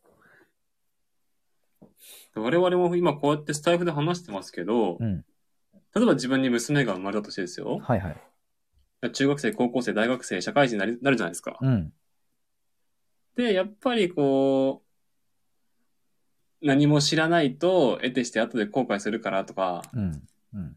うん。自分が何が向いてるかとかっていう感覚を大切にしてほしいみたいなことを思うと、うんうん。その父みたいな感じになるんじゃないですかね。うんうん。一緒に考えたりとか。うん。そうそうそう。一緒にそういう話をするようにして、うん。あなたの中の〇〇がしたい、〇〇が好きっていうその感覚を大切にししようねっていうふうなうん。うん。感じになるんじゃないですかね。うん。そうなるな。そこ、はい。うん、今そういう風に思ってるっすね。確かに。はい。で、〇〇がしたいっていうことを他でうん。考えるとか経験するっていう、そそもそもそういう発想になることがないじゃないですか。うんうんうんうん。でも世の中自分の選択だかうん。ら、はいはいはい。自分なりのこう選択をしていくんだよって、その、うんこの。自分の中にある心のなの中の温かいものを大切にしていくんだよっていうふうなうんうんうんうん。感じの話を若いうちにしていくのって大切ですよね。そうっすね。はい。そうか。いや、今すげえ自分に本当に娘や息子できたらどういう風に話すんだろうなってイメージしてましたけど。はいはいあは、未知っちゃ未知だけど。そっか、でもそうなるかな。どうなんだろうな。やっぱどい。れく私、らい。 KT とヒデさんは熱いお父さんになるんじゃないですかね。ね え、ねえとか言って。どうなんかそこの線引きというか、ど、どれくらい、だから僕の中で、うん、伝えるのか、とか、うん。うんと、子供の思考に入っていくのかとか、あとは、逆に待つのかとか、待ってうん、じっと待つみたいなところとか、そこのバランス感覚がすごい大事だよなっていうのは、まあ、ここ1年、2年とかでの、まあ、思ったところではあるんですけど、それ多分キラリンさんがそういう話よくされてますよね。あ、本当にそうですか、い僕もでも話したことあるかなとか、あと、はいアドラー心理学とかその辺だと思います、あー、そうなのか。はい。あの、まあ、確かになんか自他の分離の話とかっていうのは、キラリンさんとかともよくしてましたし、はいはい、まさに。そう、介入、どこまで介入するのかとかっていうテーマでは話したな、過去。そうだな。うん。その自他の分離の話だから、そうの、ん。お子さんはお子さんで、うん。あなたの意見とは違ううんし、うん。あなたと見えてる世界が違うからっていう話ですね。うん、うん、うん。そうそうそ介入すると、得てして鬱陶しがられるからっていうな。う。うん。はい。なんかでもここがすごくこの前の、そのさっきの、えっと、役員の人の話を聞いたときに思ったのが、なんか今家族の中では、その娘さん、中二の娘さんは、うん、パパの方がよりこうなんか好きな感じらしいんですね。うん。おー。で、結構僕は、なんかそこで、あの、なんだろうな、えっと、反抗期みたいなのって、なんか来てないんですかみたいなはこい。とを質問したところ、うん、まあ、昔からずっとこんなコミュニケーションだからね、みたいなことを言ってた、はい言った時に、あ、言う言われたんですよ、はい僕が。役員から。はいでも、その時に、あーって思ったのは、なんかやっぱこう、うん、父親は多分ずっと変わらないし、で、きっとその娘さんも、うん、まあなんかある種反抗期みたいなものに入っているのかもしれないけど、うんうんうん。そこで、えっ、と、父親が面と向かって自分にバンと向き合ってきてくれるっていうのが、なんかものすごい多分手応えがあっていいんだろうなっていうふうに思ったんですよね、なんか。その熱が伝わるわけですね。うん。まあ、ある種、うん、そのお父さんのその、うんと、こう、問いのかけ方とかって多分時に子供っぽい時もあると思うんですよね、なんか。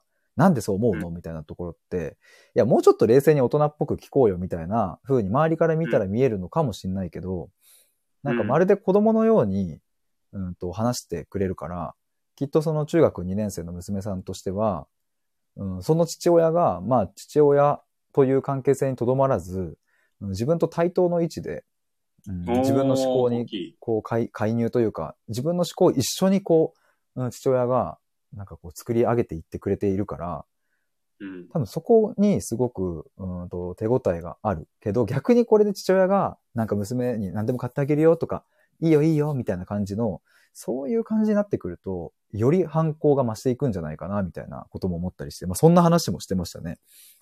なるほど。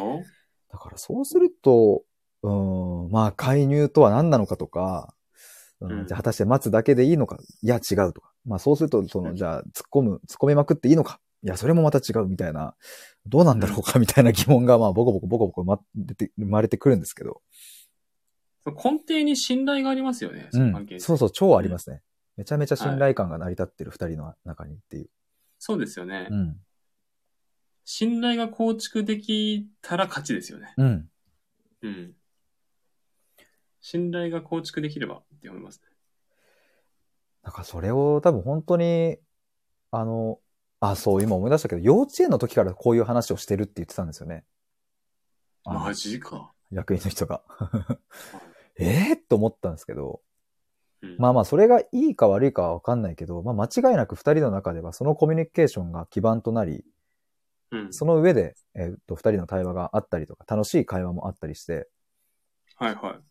だからまあ反抗期っていう、まあある種、うんと親の、うん力みたいなのを打ち破っていく時期、反抗期って、まあうん僕はそういうふうに思うんですけど、まあそれをもうなんなら幼少期から結構やっていたみたいな こともあったりして、もうずっと反抗はするし、でも一緒に楽しんだりするしみたいな、その関係性を、うん、ずっとやってきてるから、まあとても二人は心地がいいんだろうなっていうはい。感じがしますね。うんはい。なるほど。それすっごいあれですね。うんもう、お父さんの立場がすごいですね。うん、すごい。対等で。うん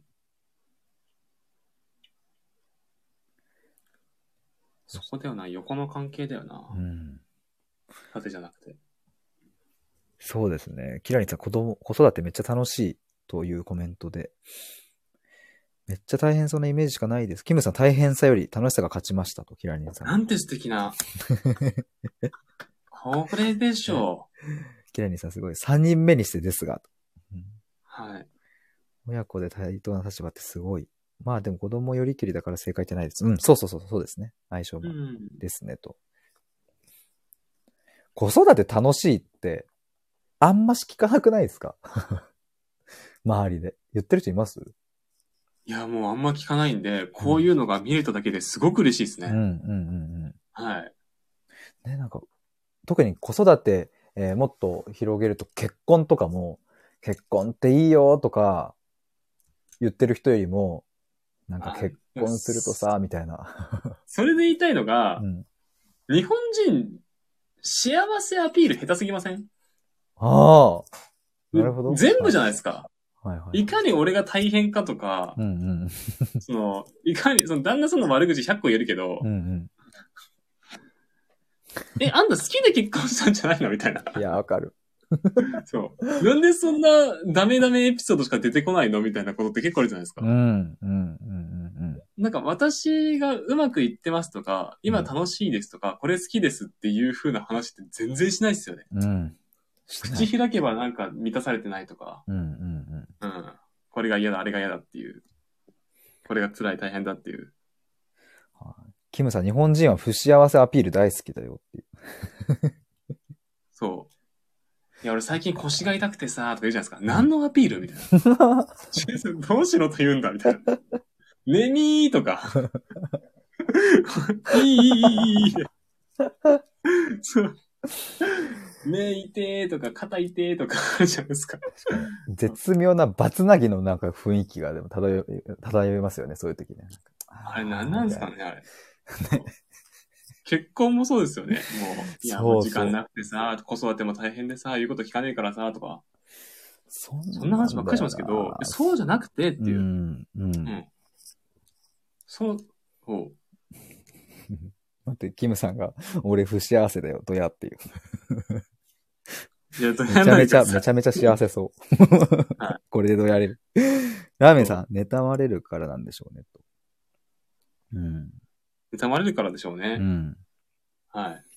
あちきさん、子育て楽しいって言っている人が周り何人かいて、皆さん真摯に自分や大切な人と向き合っている人です。なるほどな。うんなるほど。キラリさん、わかる。だから子供大好きアピール自慢と思われそうで。なるほど。それはあるな。確かに。そういうふうに思う人アピールいそ自う。慢と思われそうで。うん。だからリアルでね、うんあの、言わないですけど、内心そうやって思ってるってことですもんね。うん。うん。あちきさん、不幸であることに心地よさを感じる精神が日本人の DNA に組み込まれている。 でるん。 その可能性はあるな。 それはあるかもな。キムさん、自虐大好き日本人。キラリンさん、相手によっては幸せ楽しいって言いづらい。うん。言いづらいですね。うん。はい。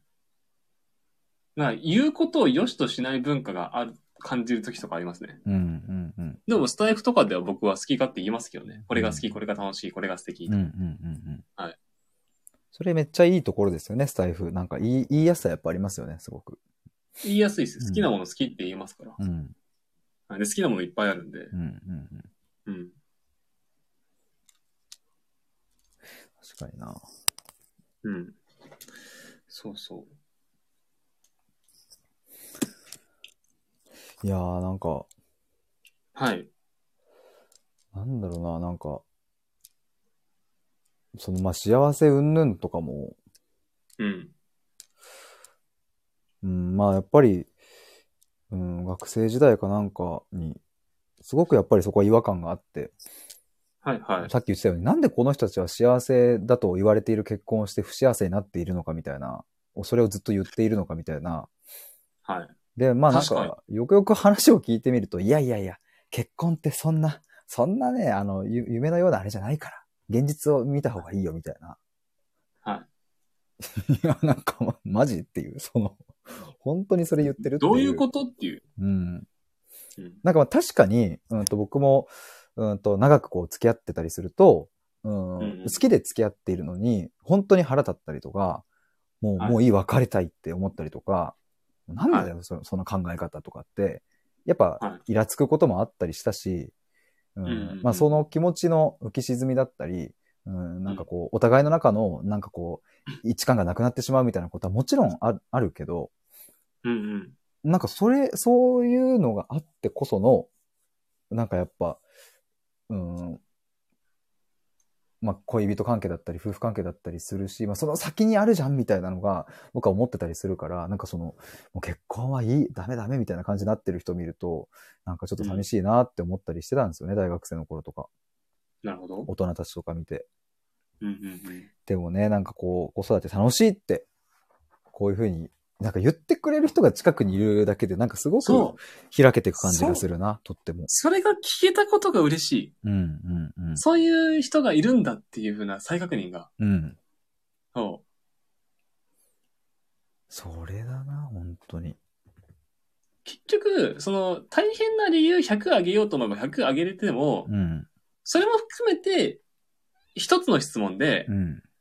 楽しいですか楽しいです。になんだったらいいと思うんですよ。あ、わかります。そうそうそうそうそう。うん。はい。うんその言い出せばキリがないでしょうけどね。うん、うん、うん。うん でしょうけども、シンプルな質問です。うん、うん、うん。うん今幸せですか楽しいですかで、うん、幸せです。だったらいいと思うんですうん、よ。うん、うん。はい。そうそうそう。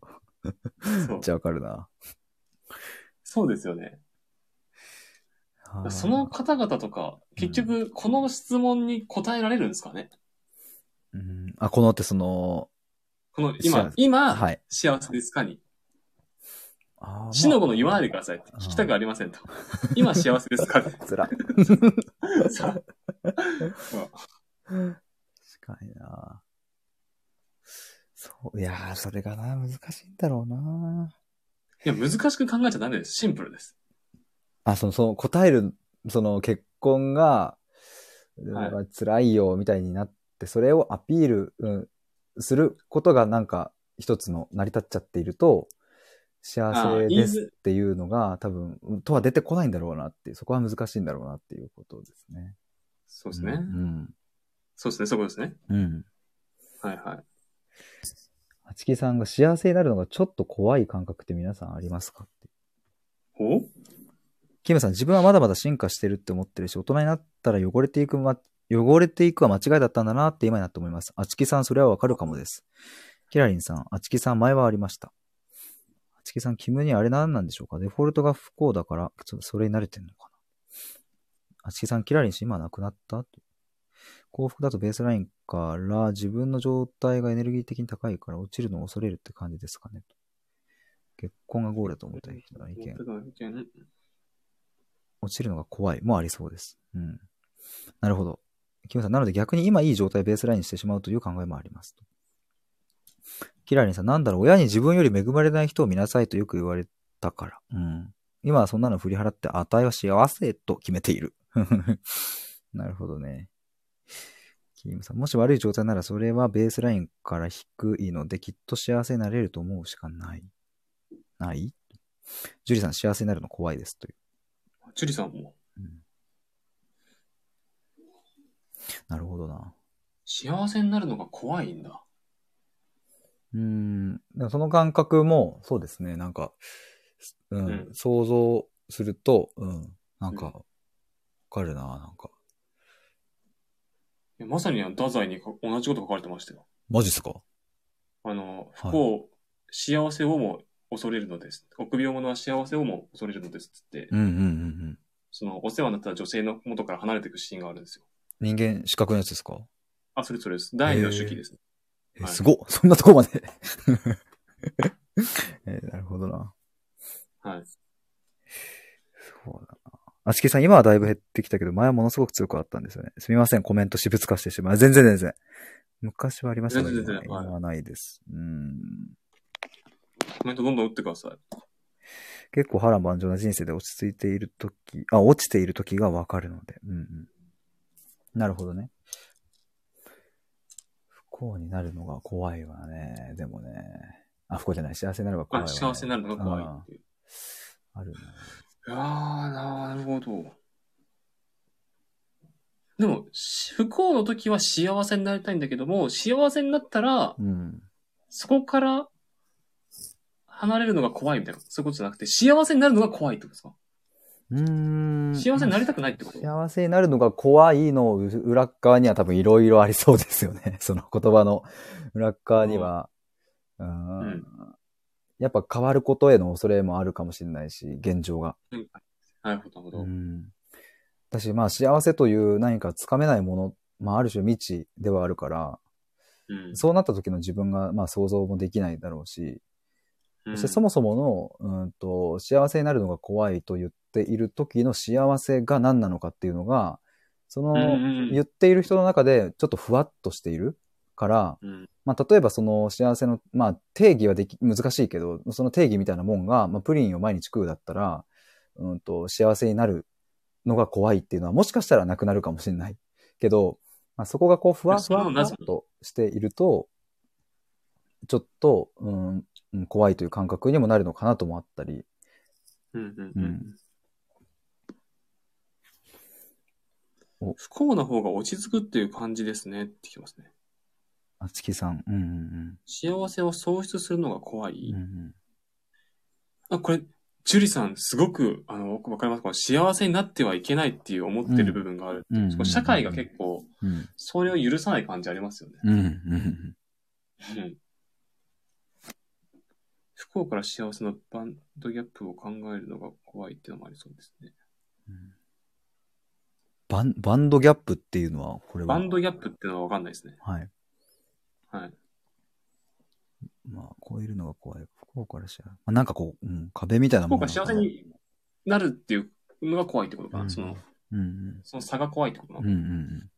うんんジュリーさん、その感覚わかります。私は幸福論をエネルギー論で考えますが、ご容赦ください。ごめんなさい。これ僕、両方ちょっとよく、あれですね。特に詳しくはないので、ちょっと、わからない。あつきさん、君にそれ別の機会に詳しく聞かせてください。うん。そうですね。うーんこの幸せになっちゃいけない感があん、自分で自分に対してこうブレーキをかけてる感があるのかな。うん。うん。もう結婚式とかで、うん。おめでとうおめでとうおめでとうって言われた花嫁が、うん。みんなありがとう私絶対幸せになるからって言うじゃないですか。うん。うん。うん。あれをみんな思っていいんですよ。うん。うん。これ伝わってますこれ。もうすいませんすごい空振りしてる感あるんですけど。いや、あの、なんか僕が今思ったのは確かになんか、めちゃめちゃわかるなって思ったし、これ、いや、すま、今、今日一の空振りでしたね。いやでもなんかその、幸せになるからって、なんか、言っている、もうなんかう、となると、なんかちょっと、そう幸せになるからっていう言葉がうん、なんかもうもはやみたいな、なんかちょっと難しさをちょっと感じるような気もして、で、言いますよね。うんでも言う。カメラとか向けられうて、ん。綺麗な衣装着て、みんなから祝福されて、もうみんなありがとうって。うんうんうんうんそう、キムさんが、 私幸せになるからってフラグにしか聞こえなかったって。めっちゃいい振そうりを作る。 そんなわけではなかったけど。ラメさん、すごいセリフって。うん。八木さんが、ヒデさんすごいわかる。うん、幸せになるという言葉の意味が。そうそうそうそう、その感じですね。幸せになるっていう。海賊王に俺はなるだったら、なんかその海賊王になるはわかるんですけど、その、い幸せになるっていうのは、なんかその、はいはなんか全然違くないっていう。 なんかプロ野球選手になるとか、い。なるほど、わかりますよ。サッカー選手になるっていうのは、なるでいいんですけど、はい。幸せになるっていうのはちょっと、うん、なんか若干違和感がありますね、僕もそうそはい。う。ジュリーさん、幸せになっちゃいけないに関連して、先日彼のことを信じている感じがして、どうせみんな浮気するのに信じちゃいけないって思ってしまったと。うん。どうせみんな浮気するのに信じちゃいけないか。うん、信じて、信じている私を俯瞰してみたときに、みたいな感じなのかな。どうせみんな浮気するのに信じちゃいけないよな、みたいな。はいはいはういん。自分で自分にこうブレーキを一旦俯瞰してかけたってことですよね。うんうんうん。だからもう本当にグワって信じ切るみたいなところに突っ込むみたいなのがね、なんか、お、ちょっと待てよ、うんみたいな。 みんな浮気するよそうですな、みたいな。うん。落ち着け自分ってういんうんうんうブレーキですようんね。うんうんいやーね、わかるなはいキラリンさん、幸せってなるものか、動詞なのかっていう。うん。うん。いやラーメンさんがいつも小さな幸せ転がってるからな、不幸と思ったことないって。あちきさん、ラーメンとのマジ素晴らしいすごいな。ジュリさん、なぜ信じているんだってなりました。うん。なぜ信じてるんだうん。し信じたかったんですよね。うん。希望も含めて。うん。信じるっていう、まあ、そうですね。言葉自体が、まあ、そんなに、そもそも根拠を、まあでも必要しないっていうのは僕はなんかまあ思ってたりもするので、うん。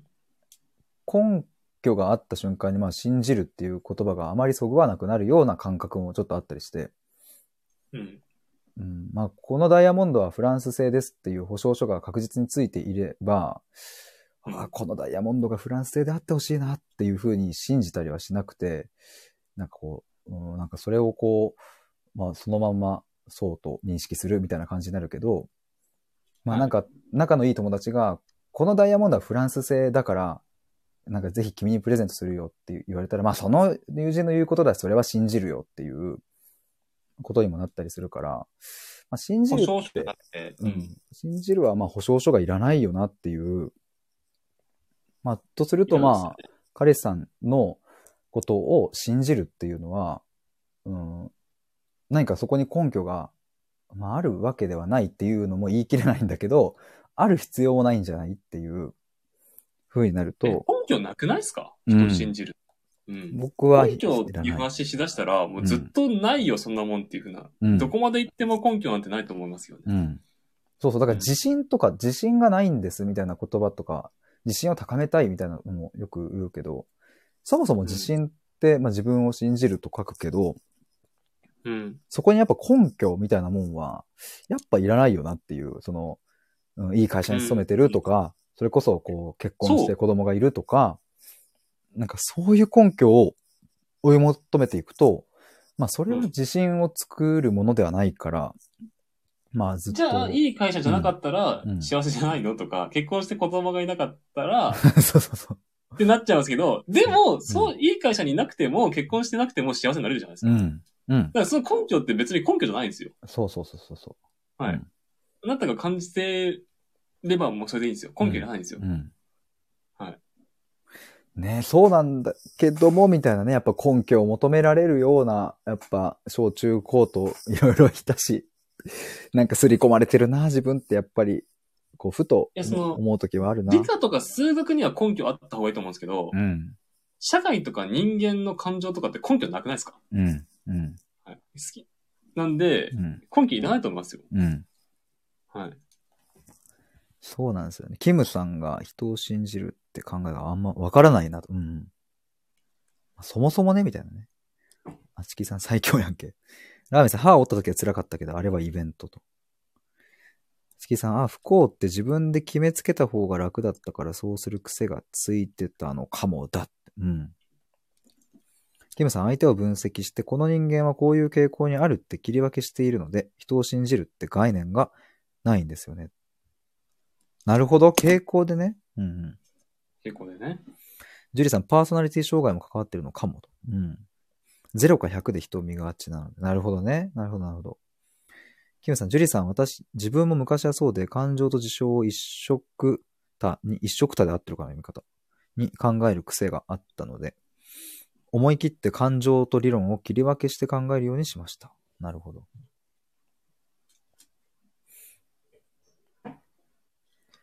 確かまあ、根拠いらないってことですね。にな。うん。はい。そうだな根拠うがん。いらないし、うん。でも根拠がいらないということを、も含めちゃんと信じるっていうところまでセットになっていないと、根拠がない状態が不安っていうことにまた今度なってきたりとか、 なんかそういううんことにもなるのかなとも、今ちょっと想像したりしたんですけど、だからいい意味でうん子供の頃のようにうん夢中になったりとかう、ん、をし続けたいなって思うんですよ。なんか変に頭良くなっちゃってう、ん、いろいろ考えちゃうとうまくいかなくなっちゃうんで、うん、うん、根拠なく野球やって打てたら楽しかったじゃないですか。うん、うん、うん、そうそうそうそう。その感じね。うん、試合明日あるっつってワクワクしたじゃないですか。うん。うん。このワクワクをうん温めていけばいいんですよ。うん。次に思うんですよね。それ、ど、ど変んにな時に、あれですかちなみに、KT さん的にワクワク感みたいなのが、もりっと来るんですか、今だったら。今ですか、うん。今はう、ん。例えば、うんあの、サプライヤーさんつってその仕事の関係でつながりのある方とうんミーティングとかあるんですよ。はいはいはいはい。で、自分の知らない話をたくさん聞けるかもしれないっつって、ミーティング前すごいもりっとワクワクしますね。へえ、それ話はしたい結構その野球のあの前日の時のあの感覚に結構近いみたいな。どんなピッチャー来るんだって感じですね。へえ、なるほど。はい。どんな球投げてくるのか打ちたいっていう。でもそれは本当に、え今そのお話、ミーティングしてる時っていうのは、もう結構はい、もりもり感、 わく、もりもり感とかワクワク感か。もうで今日だって、だってこれありますよ。今、こうやってヒデさんと話せてるじゃないですか。はい。ヒデさんとどんな話できるんだろうとか。あ、めっちゃ嬉しい。だって今こうして、ラーメンさん、あちきさん、キムさん、キラリンさん、ジュリさん、うん。うん。コメントくれてるじゃないですか。はい。一個一個こう、あの僕ら拾ってますけどうも、ん。え、どんなリアクションしてくれるんだろうっていうのが、こう生身で来るわけじゃないですか。はいもりもり感ありますよ。はあ今今はいじゃあもう結構この対話して、人と対話している時っていうのが、KT さんの中では、すごくこうワクワク感、今のワクワク感としてはもうトップに来てるみたい今な。あります。あります、あります。す。へー。なるほどなそしてまたコメントをたくさんありがとうございます。どこまで読んだかを今探してました。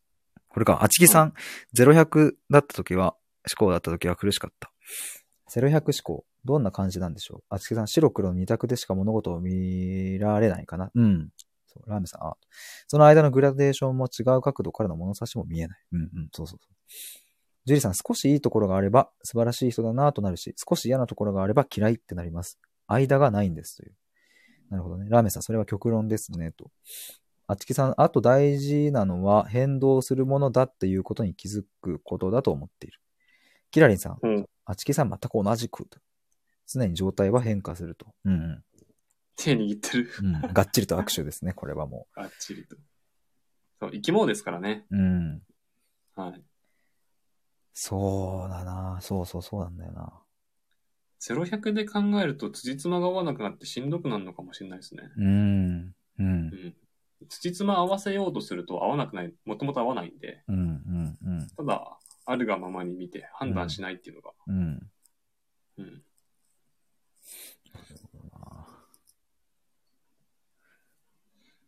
なんかその子供の頃のワクワク感みたいなところで、さっきの対話するときみたいな、はい。それ以外でなんかあります、はいそれ以外ですかうん。うーん。自分ができないことできるようになってる時とか、はいはいはいはい。できたみたいな瞬間。そうですねう。んうん自分がこう、人から温かく迎え入れられた時とかが僕すごく嬉しいんですよね。ああー、はいはいはいはい。うんうんうんうんうん。何か信頼を感じれてるとか、うんうんうんうんうん。そういうのが嬉しいんですよね。なるほどなうん。月さんが、KT さんが昔さ、思考は生き物って言ってた。あれ感銘受けてた、受けたなと。うん。そうそう、考えは生き物だから、うん。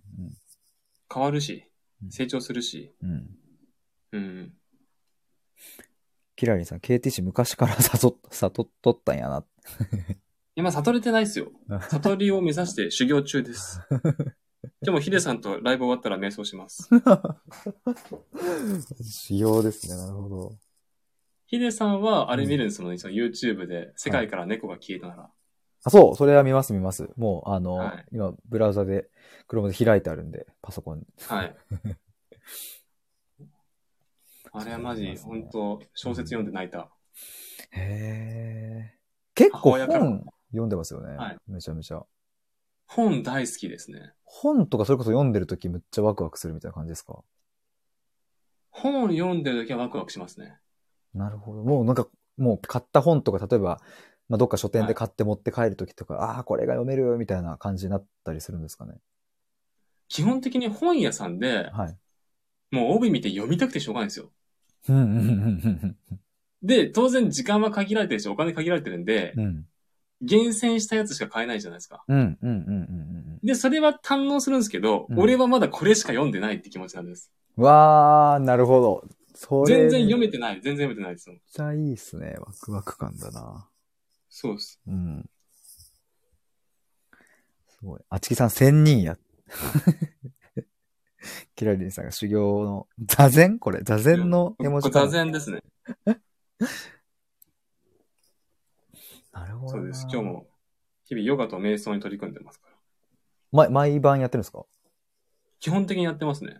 へえ、どんな、なんか曲流したりとかするんですか YouTube で、はい。瞑想っていうやつと、瞑は想いはいにはいはい。合ってる音楽があるんですよ。ありますね。はいはいはい。あれを流してますね。えーそれでこのキラリンさんが送ってくれたような絵文字っぽくしてやるみたいな。はいあ、そうです。へえ。もう結構習慣的にやってるのでももう僕が大学院、大学4年の時からやってるんで、当時2017年になって、はいはいはい。えちょっともう5年目になります。やば 確かに、あちきさんそれは1000人やって、僕も言い言っちゃうわ。1000人ですね。 5年に、5年目になりました。えーなんかやってて全然やっぱ違うんですかなんか変わったな、みたいな。まあもう5年変目わりでますしけど。たね。ど落変わち着くりました、変わりましうん。どんなた。な感んじか怒んなくなりましたよ。はあイライラしなくなりましたね。えーその5年前というか、始める前までは結構イライラをぶつけちゃったな、みたいな感じだったんですかね。もうめちゃくちゃイライラしてましたもん。へえ。思い通りにならないこととか、はいはいはいはうん、に対して、うんうわありえない。なんで分かってくんないのっていうような感じだったんですけど、い。それはこう、友達とか家族みんなあ、みんなですね。へえ。だからバイト先でも客に対して多分出てたんですよ、 僕。飲食店やってたんで。そう。で、あかんあかんあかんってなって。あそのうざい客とかが来た時に、そうです。で、お客さんも普通にいい、なんかその対応してくれたら別にちゃんとするけど、もちろんです、もちろんです。あ、ビール持ってこいよ、みたいな、早く持ってこいよ、みたいな感じで言われたら、はみたいな。ありますよ。まあそれはなるな、でも。まあ、中にはいますからね。はい、いるいるお。うん。客さん。はい。ラーメンさんも、へえって。その感情のコントロールが全然できない人間だったんで。はいはいはいはい。はいうん、あ、あちきさんが KT、ただあるだけ、的なマインド強くなってってるように感じる。ああ、そうか。うん。そうだと思うんう。そう、ただあるだけ。うん判断しない。うんうんうんそう、いいとか悪いとかじゃないから。うん。うんうんうん。うん。ヒデさんもこういうの興味ありますん何ですかあの、多分キラリンさんもはい。ヨガとか好きなんですよ。あ、はいはいはいはい。そういう世界とかって興味あります興味あります。とってもある。あのお、やっぱり。ただ、 まあ、じゃあ今それを毎日やってるかって言って全然やってないんですけど、はいはいはういん。と、僕が最初にでも興味を持ったのは、ビバッサナー瞑想わー、出ました、キーワード。ビパッサナ瞑想。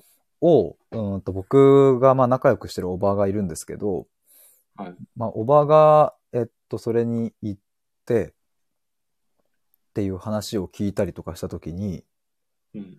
わあ、すげえ、みたいな。 ちょっと今、ここの中だけでは全部は語りきれないけど、まあとりあえず、うわあ、すげえっていう、そんなことがっていうのとかを知った時とかに、ああ、はいなんか瞑想ってっていう、なんかそこら辺、まあ大学生ぐらいですかね、なんか興味はあって、まあでもそれからというものの特になんかその、まあやってはいないんですけど、まあいつか僕ちょっとビバッサナやりたいなとかって思ってて、そういう意味での興味はあったりしますね。はいはいはいうんうはんい。でも惹かれてるわけですね。そうでいす世界に。はい。でも、そうだな、あの、海とかを歩、海を歩くとか、裸足で歩くとか、すごい好きで、で、あなれ、ん瞑想かっ、ぽいですよね。そうなんですよ。うんこの前もい、ちょっと弟と二人で行った時に、海を一通りこう、ザバーンってこう、なんか波、ね、ちょっとこう足を膝ぐらいまでつけて歩いて、おで、砂浜に戻りの、なんか、 自分の両足を、えっ、と、砂でめちゃめちゃ埋めるみたいな、なんか小学生みたいな遊びを僕は一人でして、そのまんま、 なんか、その場で体育座りをしてちょっと寝てたんですけど、はい。なんかその感じとか超大好きで、感覚を感じませんうん。肌全体で。はいそれは自然の中でやるのすっごい好きで、たまになんかこやったりするんですけど、家の中とかでは、こう、一回ろうそく立ててやったりとか、なんか試してみたものの、全然別に続かず、 なんかもう何もしてないちょっとアロマ炊いて、ふーん、みたいな 感じですけど、 アロマいいっすよね。アロマ大好きです。アロマめっちゃやってます。うやん。そう、いいっすよね。僕も今アロマよってくやまっす。てます。あ生活の木とか無印のやつ。はいはいはい。いいっすよね、アロマ。いやーしそういうのうんも、ごめんなさい幸せな瞬間なんですよ。うん、わかる。めっちゃわかりますわ。はい。うん。だからちょっと海の近くに僕はちょっと移住したいな、みたいなことを最近思ったりして。鎌倉行ってくださいよ。そう、 鎌倉に。すいません。そう そうそう、鎌倉住みたいって。鎌倉に住んでください。そう、鎌倉にちょっと僕はあの住むという目標を決めたので、鎌倉の海側のですね、由比ヶ浜とかその辺とかをちょっとですね、目標にして、来年ぐらいに住みたいなと。江ノ島の近くですね。はい。そっち行きたいな、行きたいなジュリスなんかぜひ我が家へって言ってますよ。ああ、結構その奥地、自然の方なんでしたっけ、ジュリーさん。新潟ですが。鎌倉ですか新潟新潟のね、なんか自然の方日な本の海か側なだ。うん。あちきさんも裸足で歩くの大好きって。裸足いいっすよね、マジで。うん。 ジュリーさん、奥地って。新潟の奥地なんですね。うん海の近くです。へえ、いいなあちきさんと前のサチモスのうんっていうバンドが好きだったんですけど、はいはい。あの、裸足で歩こうみたいな歌あったな。へえ。ごめんなさい、それだけ です。はい。なるほど。鎌倉とサいチモスが言えってたなと思いました。鎌倉資本主義って何ですかね鎌倉資本主義って何ですかちょっと、ググりました。ああ、こういう本があるんだ。えー、鎌倉資本主義。柳沢大輔。えー、こんなのがあるんだ。ああ、面白法人カヤックの話だなるほど。これ面白そうだな。そう いう方が出てるんですね。やべやべ。すいません、あれ。危ない危ない。ちょっと携帯落としました。あべやべ。面白法人カヤックがやってるポスト資本主義的な取り組みです。へえ。ググろうググろうちょっと面白そう、これっていう。ちょっと今本見たんですけど。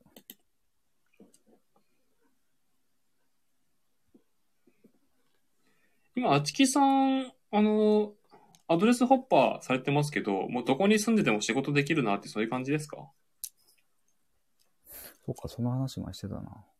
うん。今、だって、山口ですか広島ですかへえ、すごいな。その辺ですよね。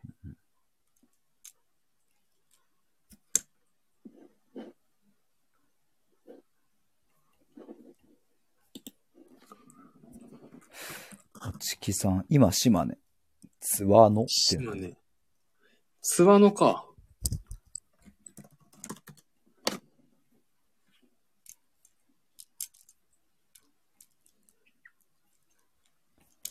この記事面白いな。すいません、なんかちょっと面白そうな記事に出会ってしまって。 鎌倉資本主義の。ちょっと後で読んでみます、これ。了解でございます。いい感じにちょっと2時間、 あの、はい。そうです経っね。たので、なんもかとそもと1ろそろ時間だと思ってたんですけど、2時間喋っちまいまそしう、結局ちょっと僕もですね、1時間って言っておきながらですね、なんかこれは1時間で終わらせたくないなっていうのをなんか思いながら気づいたらもう2時間経っているという。た。いや、でも、超楽しかったです。楽しかったです。本当に。もうありがとうございます。はいい。やーそしてコメントをたくさんいただきまして、皆さん本当にありがとうございました。皆さん、本当にありがとうございます。超楽しかったです。いろんな視点をね、もらえたので、うん。いい感じでしたね。そうですね。幸せの話とかね、対話の話とかしましたね。いや、ちょっと幸せとかってい夢のう話ととかころは、そう、夢の話もね、そうですね、夢なんかもっと考えたいなと。うん。不幸自慢の話とかしましたね。不幸自慢な。マ不ジ幸で自慢って何なんだろうねみたいな。自虐アピールみたいな。いや、結婚大変だよとかみんな言うよねっていう。うん。そう。いや、全部裏返していきたいなそこはないろいろ。ジュリさん、ヒデさん、明日はお願いします。こちらこそお願いします。あれ、明日コラボライブですかコラボに、コラボなのかなちょっとなんかあの、すごい、ふわっとちょっと話そうか、みたいな感じで、そう、ちょっと。やってくださやり取いりし。ててはい。ああ、でもあれだ、俺、明日バスさんの防災おばさんが、ボサおばがボサノバ流しながら防災について語るライブがあ るんだ。なんすか、それ。全然なんか何も入ってこなかった。防災だけ入ってきた。防災おばさんと言われてるボサおばがですね、はいはいはい。ボサノバっていう音楽を流しながら防災について語るライブがあるんですよ、 明日。バッティングしてしまうかもな。なんだそれは。そう。バスコママに。いや、それは強いな。あちきさんすみません、荒らしました。全然そんなことない。むしろ、むしろ盛り上げてくださりありがとう全ご然ざいまし。楽したかったですね。うはい。ん。ラーメンさん楽しかったです。あちきさんめちゃくちゃおもろかったです。ありがとうございました。ありがとうございます。ああ、嬉しい。ジュリさんコラボでも個人通話でもどちらでも。そうですね。そう、なんかあの僕があのメンバーシップについての、はいち。ょっと相談乗ってくれる人いませんかみたいなはいはい。ちょっと話をしたときに、あの、はいはジュリさんがもしよかったらっていうことで声をかけてくれて、あ、メンバーシップの話ですね。そうです、そうです。それをだからそのコラボ上でやるのか、まあそれとも、あの、個人通話でやるのか、はい。どうしよっかみたいなところですね。はいはい。まあちょっとそのあたりはまたちょっとご連絡しますね、ジュリさん。ケライさん楽しかった。どっち聞こうか悩むなって、ボサノバ。ボサノバと。もう みんな一緒に配信しちゃいないよ、という。そ うめちゃカオス。もう配信してくださいうんカオス、カオス。確かにな。いや、ちょっとそう、そうだな。まあ確かに、コラボでお話しすれば、まあそれでもし聞いてくださる方がいらっしゃれば、そのメンバーシップのこととか、はい。コメントでね。そうですね。で、メンバーシップもですね、またちょっと、もっと今日また別の人とちょっと話してて、またいろいろぐるぐる変わってきたところだったので、また明日ちょっと、ジュリーさんとお話できるのはちょっと楽しみですね。なんかどうなること、ことか。一 体。果たしてメンバーシップを解説するのかどうか。はい。どういう、うん、スタイフでそもそもやるのかみたいなところから、もう一度ちょっと根本的に考え直そうみたいなことがちょっと起きてきたりもして。うんうんうん。まあでも間違いなくスタイフは使うことは使うんですけども、まあその辺もちょっと、まああと10日ぐらいで5月になっちゃうので、そこそこ急ぎ目でちょっと頑張りたいと思います。わかりました。はい。気になりますのいで。やー、そうですね。ちょっとまた、この件についてはまた収録とかで配信しようと思いますが。お待ちしております。はい、ありがとうございます。ということで、皆さんはい本当に2時間お付き合いいただきましてありがとうございました。本当に本当にありがとうございました。 KT さんもお誘いいただいてありがとうございます。あこちらこそ楽しかったです。ありがとうございます。同年代、同世代として、これからもよろしくお願いします。はい。収録聞かせてもらいますので。ありがとうございます。じゃあ、では、以上にて、最後に適当に、君に決めた。あれ